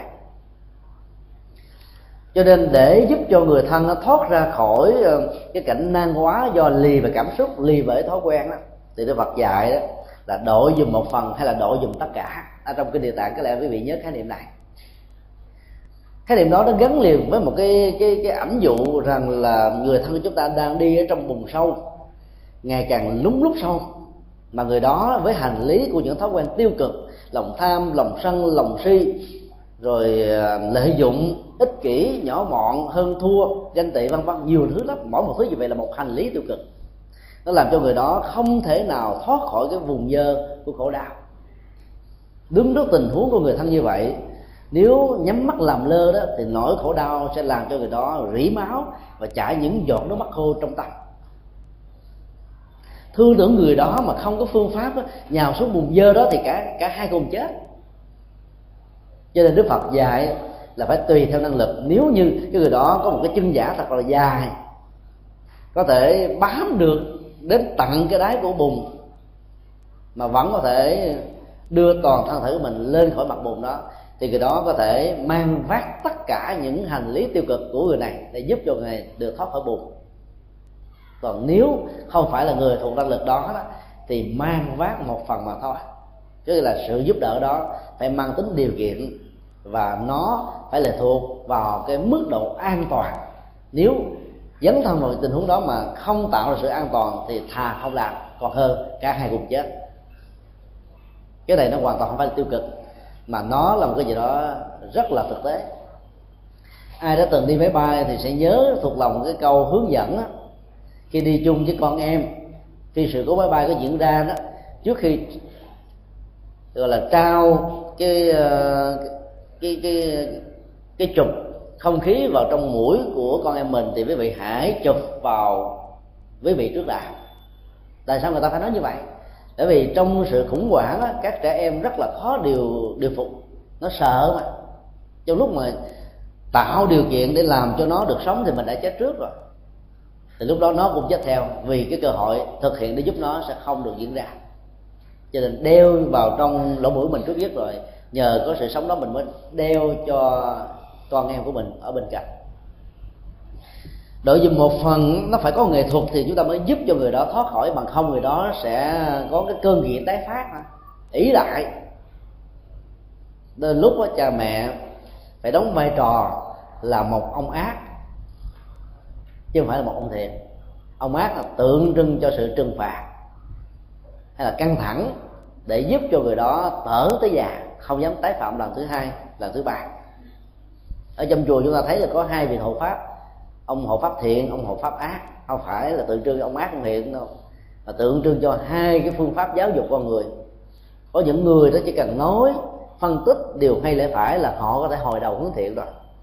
Nhưng có rất nhiều người đó, nói năm lần bảy lượt nó suốt cả cuộc đời họ vẫn như vậy thì họ bị chai lì. Lúc đó phải dùng hình ảnh của sự trừng phạt. Tu tội là một sự trừng phạt. Các bản án là một sự trừng phạt nhưng cái gai gắt của các bản án tử hình đó nó trở nên tiêu cực nằm ở chỗ là người đó khi hồi đầu muốn hướng thiện thì họ không còn cơ hội để sống để làm mới cuộc đời của chính họ. Nó có tác dụng ờ, giáo dục khuyến tấn và làm gương cho những người khác, cũng có những khuynh hướng thói quen tương tự không dám tái phạm hay là không dám làm, hoặc là chấm dứt sự làm. Nhưng là không có tác dụng tích cực cho bản thân của người đó chết. Đầu buổi pháp hội này chúng tôi có đề cập đến uh, Saddam Hussein đã bị tuyên án tử hình và treo cổ vào lúc 6 giờ sáng ngày hôm qua. Chúng ta thấy trong tâm của ông thế nào cũng có những ăn năn hối lỗi về những cuộc giết tập thể những thành phần đối lập về chính trị thuộc các phe hồi giáo đối lập một cái không gốm tay cách đây nhiều năm. Cái quả xấu đã được trổ cho nên nỗi khổ niềm đau có mặt với ông mặc dầu trước mặt tòa án và trước khi bị hành quyết đó, ông tỏ vẻ ra rất là an tâm. Không có chuyện gì xảy ra. Nhưng trong lương tâm của ông nếu ông là một người có lương tâm thật sự, thì ông vẫn thấy cái nỗi khổ niềm đau do mình tạo ra như người khác cần phải được tháo gỡ. Nhưng mà rất tiếc là khi mà người ta nhận ra được một điều sai lầm, cơ hội tháo gỡ đã không còn nữa cho nên đôi lúc phải đóng cái hình thế của ông tiêu diệt đại sĩ là trừng phạt. Và như trừng phạt không phải theo cái cách mà cho voi cho vọt theo kiểu dân gian việt nam, bởi vì cái đó là cái tối kỵ trong giáo dục. Chúng ta phải khôn khéo bằng trừng phạt khéo. Ví dụ như um, chúng ta có thể tạo ra một trừng phạt mang tư cách là tán thưởng khen tặng. Khi con em mình thi kém điểm. Nếu chúng ta trừng phạt nó không cho nó ăn thì về sau nó sẽ khủng hoảng và nó sẽ bị kém điểm nhiều hơn nữa. Chúng ta trừng phạt nó là năm nay, ba má sẽ không cho con đi du lịch. Nếu con không có được kết quả tốt, nếu con được kết quả tốt, mẹ cho con đi du lịch hai lần. Nó cũng là một hình thái trừng phạt, gắn liền với sự khen tặng. Nó tạo ra một cái năng lực khích lệ và cái năng lực niềm tin rất là lớn cho nên đối với những cái tình huống đội dùng một phần hay là đội dùng tất cả mọi người đó có năng lực ý lại đó thói quen ý lại đó, thì chúng ta phải thay đổi phương pháp rồi và dùng các phương pháp dù là phương pháp khuyến tấn hay là phương pháp trừng phạt. Ấy thế mà người đó vẫn không có hồi đầu hiến thiện, thì chúng ta biết rằng là cái cơn nghiện của hành vi xấu đó đã ảnh hưởng họ nhiều quá rồi hãy để cho nỗi khổ niềm đau giáo dục họ. Chứ đó không phải là một sự nhẫn tâm đâu. Bởi vì chúng ta không còn cách nào khác con người ta trong cơn khổ đau là có cái khuynh hướng à, xuất ly dễ lắm. Đức phật nói trong kinh đó tất cả mọi thứ nó đều trải qua ba giai đoạn. Thứ nhất là vị ngọt, tức là cái giai đoạn hạnh phúc nhất ở trong bất cứ một tình huống nào. Hay sự việc gì, ngay cả trong hôn nhân, trong tình bạn, trong nghề nghiệp, rồi nó đến cái giai đoạn là vị đắng là đối lập lại. Rồi cái đó, cái lý tưởng đó không còn nữa. Nó mất đi hết các giá trị, mất đi hết các yếu tính. Và trong cái sự an vui hạnh phúc là cái vị ngọt của cuộc đời, người ta khó xuất ly lắm như Phật nói ở trong giai đoạn của vị đắng đó, người ta lại có khuynh hướng muốn thoát nó ra. Cho đôi lúc đó phải để cho những người thân họ phải chịu đau chịu đớn bởi nhân quả đối với họ thì tự động họ sẽ được tỉnh thức thôi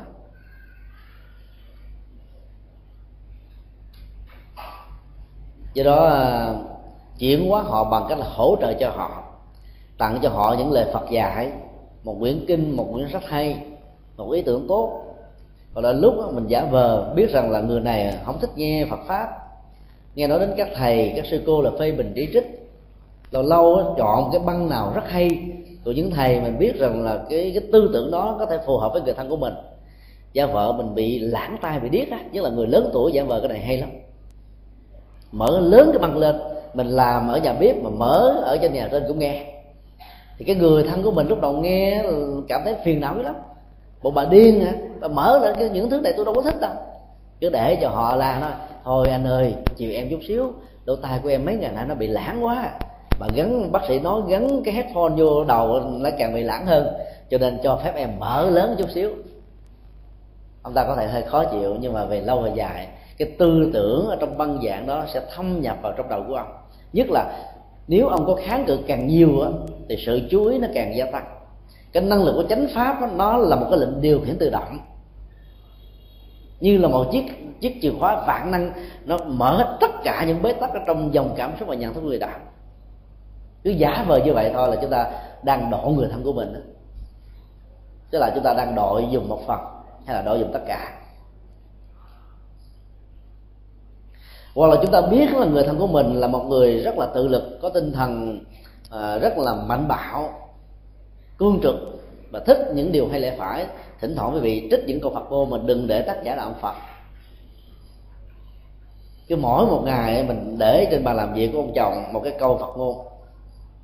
Nó gắn liền với những khuynh hướng tư tưởng cao tánh của ông á. Ông đọc, ông có thể nói, bữa nay bà tính dạy đời tôi phải không? Nó không có. Thấy cái câu này hay quá cho nên muốn tặng anh sau khi ông thấm những câu này rồi, ông có thể hỏi tác giả đó là ai. Quý vị đừng có nói sư phụ tôi đó. Ở sư phụ bà là ai? Hoặc đó là chúng ta quá độ. Đối với những người không thích. Có nhiều người nhiệt tình quá mới đi chùa muốn trở thành thầy tu luôn. Về nhà tụng kinh ngày bốn thời. Cái tiếng mỏ tiếng chuông vang lên đó nhiều ông chồng chấp trước đó, nói trời bà hết chuyện sao mang đó, uh, cái tiếng đám ma về nhà. Tại vì mấy ông đó chỉ có thói quen đến cái đám ma mới nghe tin tụng nhất là kinh di đà, cái địa tạng, nhiều người ta nghe, ta sợ lắm. Do đó, mình phải hiểu biết cái tâm tánh của người thân của mình như thế nào. Tụng kinh đâu cần phải chuông ngõ. Chuông ngõ chỉ tạo ra cái nhịp trường canh đó. Khi mình tụng kinh tập thể mà. Có cái tiếng chuông, cái mọi để tất cả mọi người cùng bám theo cùng cái nhịp trường canh đó để không có người trước, người tụng sau, người lớn, người nhỏ. Chứ còn nhiệt tình quá, đem về chùa chẳng những không giúp quá độ được người thân mà làm cho người thân còn chán nản, thất vọng và mất đi trong đạo đạo phật. Có nhiều người phật tử chúng tôi biết đó là phát tâm cúng dường, ta bảo nhiều lắm, cung kính quý thầy hết mực. Mà đến lúc với chồng, với vợ mình thì tính các ca các cụm, từ đồng, từ cắt vậy đó. Năm 2005 khi chúng tôi tiếp pháp tại San Jose, California thì cả hai vợ chồng đưa chúng tôi đi tham quan một số cảnh trí và một số ngôi chùa. Trên xe thì người vợ chăm sóc chúng tôi châu đáo lắm. Nào là khăn, nào là nước, đủ thứ mà mình đâu muốn sử dụng những thứ này đâu, mà cứ đưa tới tóc à. Ông chồng ông mới nhân cơ hội đó, ông mới nói như thế này, phải mà, ở nhà em đối xử với anh được một phần mười đối xử với thầy thì có lẽ là mình hạnh phúc dữ lắm. Câu nói đó là một sự thật đó từ lúc đó chúng ta biết làm cho những người khác đó, được hạnh phúc mà chúng ta không biết chăm sóc hạnh phúc cho người thân.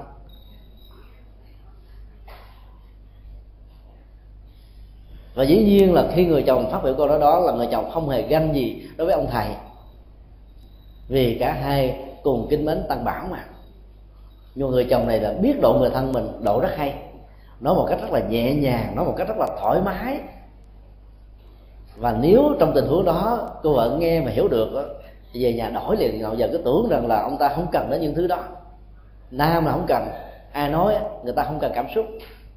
Những cái nho nhỏ những cái quà tặng đến ngày sinh nhật tặng một cái hoa là một cái, cái cái gì đó nó gọi là cái kỷ niệm đẹp trong quá khứ làm cho hai người sống lại với tình cảm đẹp. Và những nỗi buồn những cái gai gắt những cái cao có những điều không như ý với nhau có thể bỏ qua một cách rất là dễ dàng. Đôi lúc chúng ta không màng đến.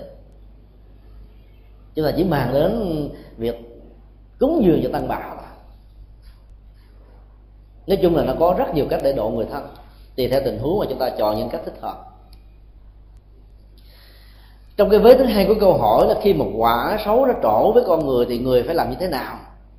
Câu hỏi đặt ra là tiếp nhận nó hay là chạy trốn nó? Người đặt câu hỏi này đang có một cái nỗi ờ, phân vân rằng là nếu mình tiếp nhận nó có nghĩa là mình đang đồng nghĩa với cái xấu, tức là chấp nhận nó một cách tiêu cực. Cho bản thân mình và cho những người thân mình. Còn nếu chạy trốn đó đó, thì cái tình huống sẽ diễn ra như thế nào về phương diện nhân và quả câu hỏi này là một à, thái độ à, phản ánh về bản chất nhân và quả ảnh hưởng đến đời sống và chi phối cuộc đời của con người. Nếu chúng ta biết rằng là một hành động nào đó tiêu cực, nó kết tụ ra một cái quả và quả đó nó buộc chúng ta phải chịu. Nếu ở không giai đoạn này thì cũng ở trong giai đoạn khác. Thì nhà Phật dạy chúng ta là hãy chấp nhận nó. Để cái cơn nợ đó nó không còn nữa. Bản chất của các thói quen và các hạt giống tiêu cực đó, là một cơn nợ. Con nợ đó nó có lãi. Kéo dài cái tình trạng của con nợ này nhiều chừng nào đó thì cái lãi suất đó, trong ngân hàng của nhân quả nó gia tăng chừng đó. Cho nên trong nhà Phật mới có một khái niệm đổ nghiệp cái nghiệp nó làm cho mình uh, nghiêng ngã đổ ngã với hạnh phúc của mình. Khi mình nỗ lực làm một điều tích cực một điều, điều tốt đó thì những năng lực tiêu cực nó sẽ đổ dồn là nó khống chế nó giành cái mảnh đất nó giành cái địa bàn. Nếu không khéo chúng ta sẽ bị ngã quỵ.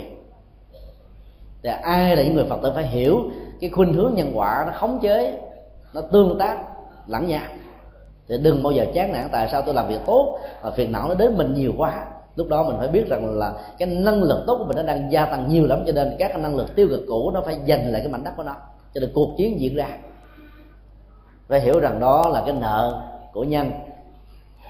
Tránh cái quả nó trong giai đoạn này thì ở trong giai đoạn khác cũng gặp, hoặc là tránh vỏ dưa thì chúng ta sẽ gặp những vỏ dừa ở mức độ tương tự nhiều hay ít.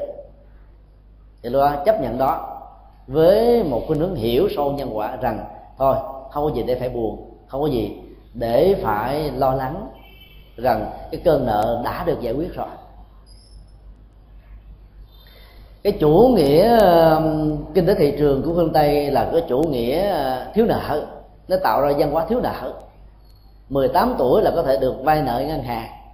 Người ta thiếu khích, thiếu nợ. Và người ta đặt ra những cái thẻ credit tức là cái uy tín ở trong việc trả nợ hơn. Ai thiếu nợ nhiều chừng nào thì uy tín gia tăng chừng đó. Vì phải phải thanh toán nợ mà. Còn ai trong sổ ngân hàng chưa từng vay nợ thì mỗi khi vay nợ lớn người ta không dám cho. Vì uy tín không có. Người hiểu sâu về nhân quả có thể ờ, lấy hệ thống tín dụng của uy tín vay nợ của nền kinh tế phương tây đó mà, để có thể áp dụng về nhân quả cho bản thân mình nợ để càng lâu á cái tiền phần trăm càng dài càng nhiều. Mua nhà trả góp mua xe trả góp mọi thứ trả góp á, là con nợ nó gia tăng lớn lắm. Cho nên có nhiều người đó có năng lực kinh tế tốt đó, tài chính giỏi thì họ sẽ trả trong một thời gian ngắn nhất để nợ nó không có nhiều. Thì về nhân quả cũng vậy nếu một cái quả xấu nó sẽ phải trổ ra với chúng ta chúng ta quan hỷ đón nhận nó. Vì phải đón nhận một cách tích cực nếu nó là quả, nhưng có những tình huống nó chẳng phải là quả mà do vì chúng ta hiểu theo định nghiệp, mọi thứ diễn ra trong cuộc đời này nó được an bài sẵn, được sắp xếp sẵn, thì lúc đó chúng ta phải hiểu đây là một sự nhận thức sai, cần phải giải tỏa nó. Ví dụ ờ, cách đây ờ, nửa tháng, có một ờ, cô thiếu nữ đẹp lắm. Không biết là nghe một cái băng giảng nào đó của chúng tôi trên trường vòng pháp cho nên mới tìm đến đây hỏi. Cô ta nói, thưa thầy à, tôi có quen à, một cậu thanh niên và đây không phải là tình yêu đầu đời mà tình yêu lần thứ ba nè. Không biết tại sao mà không bỏ cậu này được. Chúng tôi hỏi cậu này có đặc điểm gì không? Cô ta nói thứ nhất là nghiện rượu thứ hai là bạo hành thứ ba là ăn nói chửi bế đánh đập. Thứ tư là luôn luôn là tìm cách lấy tiền của cô ta chứ tôi hỏi, như vậy có cái gì đâu để mà thương mà phải bám vào hoài vậy? Người ta nói, không biết làm sao nữa, nào giờ thương mấy người khác, người ta thương mình thật sự thương giả mà. Không biết gặp con này tự nhiên thương thiệt. Hỏi người ta có đẹp trai không? Cô không đẹp trai. Gia đình cô ta có giàu không? Cô không giàu. Có quan chức gì không? Cũng không có. Thế hỏi sao thương? Cô ta nói, chắc do nghiệp của ông có thầy ơi. Chứ tôi nói, đúng rồi, nghiệp á, đó là nghiệp si mê. Có nhiều người do một nhận thức sai lầm là cứ nghĩ rằng đây là cái quả do ông trời sắp xếp, cái thân phận, cái vận mệnh gì, bây giờ phải chấp nhận nó thôi chứ không được quyền thay đổi. Chấp nhận một cái nghiệp như vậy là đẩy mình vào nỗi khổ niềm đau. Chúng tôi mới tìm hiểu một chút xíu, mới phát hiện ra tại sao cô ta thương anh này. Cô ta mô tả là vì anh này đó anh có một cái duyên nói chuyện. Nói một cái là mê tích cô liền nhưng mà đừng bao giờ bơi gọi là ôm cả một thân người của đó về trong nhà mình. Với tính cách là một người bạn tình sau đó trở thành người bạn đời.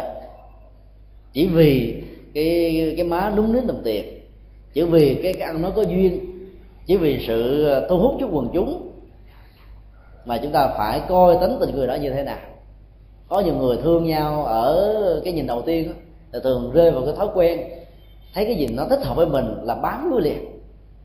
Cho nên bản chất của những thói quen đó, nó có khuynh hướng là kẻ thù của mình. Thỏa mãn nó, sau này nó trói buộc mình.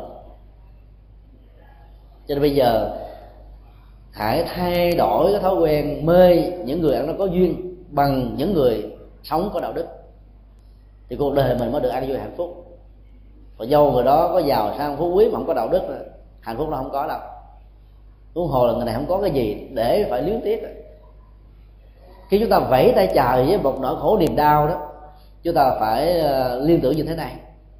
Cái thân thể vật lý người đó được cấu tạo bởi 36 thể trượt nói theo ờ, cái phương pháp quán thân đó, ở trong tứ niệm xứ khi vẫy tay chào với 36 thể trượt thì có cái gì để phải luyến tiếc mà không dám làm không à? Tôi tôi nói với cô ta là cô rất may mắn đó. Cô là nhận chân là được là anh này không có cái điểm gì để chấm ngoài cái điểm ăn nó có duyên thôi.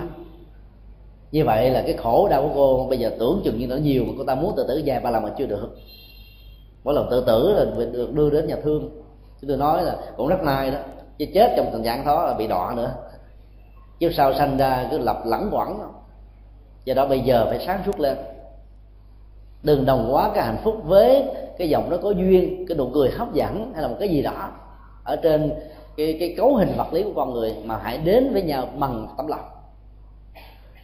Hãy từ bỏ nó đi chứ đừng có hiểu rằng là hãy chấp nhận cái nghiệp này như là một định mệnh, là khổ đau sẽ chồng chất. Do đó khi mà chúng ta chấp nhận một cái quả trổ như là cái cái phản ứng tất yếu của một cái nghiệp, nó không bao giờ là đồng nghĩa chấp nhận cái xấu. Chúng ta phải phân biệt được là đâu là một hạt giống mới, đâu là một cái kết quả cũ trong tình huống của cô nàng si tình này đó nó là những cái hạt giống mới do thiếu hiểu biết về nhân quả dẫn đến cái sai lầm về nghiệp. Còn có những cái tình huống đó, có nhiều người không hề làm xấu không hề làm gì hết mà cái cái trở ngại cái áp tắc nó vẫn đến mình nhiều hoài và nhiều. Chúng ta biết rằng nó là hậu quả của quá khứ. Mặc dù người đó đã rất là sáng suốt sắp xếp tính toán gọi là trù bị mọi thứ đâu vào đó. Ấy thế mà những bất hạnh vẫn tiếp tục diễn ra. Trong trường hợp đó chúng ta hiểu đó là đổ nghiệp, thì chấp nhận đó để không phải chịu nỗi khổ niềm đau. Tại sao có đời tôi nó quá bất hạnh? Tại sao tôi phải bị như thế này, thế kia mà những người khác không hề bị? Sự than trời các đất đó dòng, làm cho dòng cảm xúc bị khống chế và chi phối rất nhiều. Còn cái vế thứ tư của câu hỏi đó làm thế nào là để xác định được cái tâm lý của những kẻ trẻ em bị tội phạm. Cái đó nó liên hệ đến các khảo cứu về xã hội học và tâm lý học rồi cái này nếu quý vị có dịp thì à, khi chúng tôi đi làm từ thiện, giảng pháp ở tại các trung tâm mồ côi và trung tâm bụi đời, ví dụ như là trung tâm à, thanh thiếu niên ba ở gò dấp trung tâm thanh thiếu niên hai nằm ở sài gòn, ở kiên giang và nhiều tỉnh khác nữa quý vị sẽ được các vị quản đốc tại đây cho thấy được rằng cái tâm lý phạm tội của họ là gì. Nó nhiều cái khác nhau lắm. Có người đó do thói quen. Thói quen nó gắn với những đời sống quá khứ và họ đã từng là những kẻ ăn trộm cắp. Những người sống, ăn quán gia hồ nhiều rồi. Cái thói quen đó nó không được sửa chữa và thay đổi. Cho nên nó làm cho khuynh hướng của những cậu bé trẻ thơ, ngây ngô này đã phạm tội từ cái tuổi rất nhỏ lẽ ra chúng phải được hưởng cái quyền giáo dục và chăm sóc của người lớn. Nhưng lại phải ở trong tù, hay là ở trong những khu quản thúc như vậy. Có những trẻ em vi phạm luật pháp là bởi vì do chính cha mẹ của chúng đưa đẩy. Ở trong ngôi nhà cũng ngột ngạt quá. Không có hạnh phúc, không có tình thương, không có chăm sóc. Các em cảm thấy sự chịu đựng và cái bầu trời của nó bị sụp đổ. Cho nên lăn la và đi chơi với những đứa ờ, đồng lứa xấu khác. Cho nên cuộc đời của chúng đã bị trôi nổi như những chiếc lục bình. Và phạm pháp đã bắt đầu có mặt. Có những trẻ em là nạn nhân của chính cha ruột mình, mẹ ruột của mình hay là chú của mình. Có lần chúng tôi có mặt ở kiên giang và được biết có một số em em gái đó bị chính cậu ruột của mình, chú ruột, thậm chí ông ruột của mình hãm hiếp sợ quá bỏ nhà ra đi. Vào trong trung tâm rồi người ta yêu cầu ờ, cho trở về gia đình để sinh hoạt. Các em từ chối không muốn. Vì các em đã thấy ở đây là một cái gia đình mới có hạnh phúc. Và ở nhà các em sẽ không được ăn uống đi học chăm sóc lo lắng như vậy. Thông thường khoảng một năm như vậy chúng tôi đi tới cái trung tâm thanh thiếu niên ba ở gò giáp đó, khoảng năm lần mấy lượt và chúng tôi đều có chia sẻ những buổi pháp thoại cho các em nghe. Các em tại đây đó gặp mấy thầy mấy cô chào chắp tay nam mô di đà phật. Còn hơn rất nhiều à, con em phật tử thuần thành thậm chí hơn rất nhiều các gia đình phật tử nữa. Cái gì đã làm ra cái đó? Tình thương. Đến với các em bằng tình thương hiểu được cái tâm trạng phạm tội của các em không trách cứ không quyền rủa không trừng trị mà tìm một cách để chuyển hóa nó bằng uh, cái sự thân mật và giúp cho các em một con đường để thoát để sống để vươn lên. Khi các em nghe giảng các em im phân phát yêu cầu các em niệm phật bằng nhạc các em sẽ niệm một cách rất hay. Ở trung tâm tăng hiệp chúng tôi cũng thường đi nơi đó có khoảng à, sáu một một ngàn mấy trăm người. Tiền thân của họ phạm pháp đâm ra chém mướn dược dọc dân anh chị đủ thành phần hết. Sau khi nghe nhiều bài pháp về chuyển hóa cảm xúc, chuyển hóa thói quen à, chuyển à, nghiệp à, chuyển vận mệnh, họ đã trở thành những người sống rất hạnh phúc. Họ đã thành lập một cái ban hộ niệm ở trong cái trung tâm này. Bởi vì nơi đó cũng là sự sống mà cũng là cái chết. Và sau trung tâm đó là một nghĩa trang chỉ có hơn một ngàn thành viên mà số người chết thì bây giờ đã trên một trăm mấy chục người. Họ đã được quy tập thể. Và mỗi khi ở trong trại có một người nào bệnh thuốc thang không đủ mà chuẩn bị qua đời đó thì họ là luân phiên niệm phật cho nhau. Ở trên đó chúng tôi tặng mỗi người một sâu chuỗi 18 hạt. Và họ niệm phật. Mỗi khi có nỗi khổ niềm đau cảm xúc xuất hiện đó, thì họ đến ờ, trước ờ, cái ảnh phật nhỏ ở trong trung tâm này để niệm để vượt qua. Và ai chuẩn bị chết thì họ đến hỗ trợ. Họ làm giống như các nhà sư vậy đó. Đó là một cái điều chúng ta thấy là các thói quen cũ đều được thay thế bằng những thói quen mới. Muốn như vậy, chúng ta phải hiểu được cái nguyên do tại sao những người này bị phạm pháp và tạo ra một nền cảm thông. Đó là quán thế âm là vậy đó. Quán là nhìn nhìn thẩm thấu bằng tự giác chứ không phải bằng nhìn bằng con mắt. Nhìn thẩm thấu bằng tự giác thì chúng ta sẽ không có những trách cứ phê bình chỉ trích lên án trừng phạt. Mà chúng ta tìm cách để hiểu. Ví dụ như nếu như chúng ta sinh ra trong một cái gia đình ở miền nam của thái lan, ảnh hưởng đến nền văn hóa của hồi giáo, nghèo khổ, rồi không hiểu nhân quả, thì chúng ta sẽ trở thành những tên cướp biển thôi. Và chúng ta sẽ bị cuộc đời lên án. Nếu thân nhân nào đó của người Việt Nam đã từng đi vượt biên và sống tại đây, thì bị những người cướp biển đó giết là một điều rất hiển nhiên chúng ta phải thông cảm với cái hạt giống, gọi là, thiếu tự giác đó, cho nên dẫn họ đến một cái hành động mang lại nỗi khổ niềm đau cho cuộc đời. Trách cứ họ phê bình họ, phỉ bán họ, không phải là giải pháp. Vấn đề ở chỗ là làm thế nào để đưa giáo dục vào trong đó, để đưa đạo đức phật giáo vào những nơi đó, thì những hành động này sẽ được thay thế thôi chúng ta may mắn được sinh ra là một người phật tử. Cho nên những thói quen tiêu cực hưởng thụ như là các ừ, thành phần khác của xã hội đó không có còn nếu mình sinh ra trong một cái nền văn hóa tín ngưỡng khác thì chưa chắc mình được hạnh phúc như ngày hôm nay, đúng không ạ? Do đó để hiểu được thói quen thì nếu quý vị nào muốn đi, thì khi chúng tôi đi chúng tôi sẽ thông báo trên trang web và là liên lạc chúng tôi qua số điện thoại riêng, thì chúng tôi sẽ mời quý vị đi tháp tùng để chứng kiến. Quý vị có thể tới tiếp xúc trực tiếp với những em bé mồ côi với những em bé đã từng phạm pháp để có thể thiết lập tình thương đối với các em nhiều hơn. Trong số đó, nhiều em rất thành công thì đổ đạt rất là cao và ra ngoài đời làm có tiền rồi đấy mỗi một tháng chia 50% tiền lương của mình để cho những người đồng cảnh bất hạnh như mình như trước đây. Những hành động đó hiếm có lắm. Thì thói quen tốt đã thay đổi cuộc đời của các em còn cái vế câu hỏi thứ ba là địa chỉ những nơi phạm pháp ở kiên giang quý vị có thể hỏi tổng đài. Họ sẽ chỉ quý vị hết tất cả những địa chỉ đó. Ở tỉnh nào cũng có những cái trung tâm cho em phạm pháp cả. Thì là giờ cũng đã hơi quá dài thì chúng ta kết thúc tại đây. À, kính chúc quý vị nhiều an lành để giúp cho mình và người khác được chuyển hóa. Pháp âm đạo phật ngày đây xin khép lại nơi đây.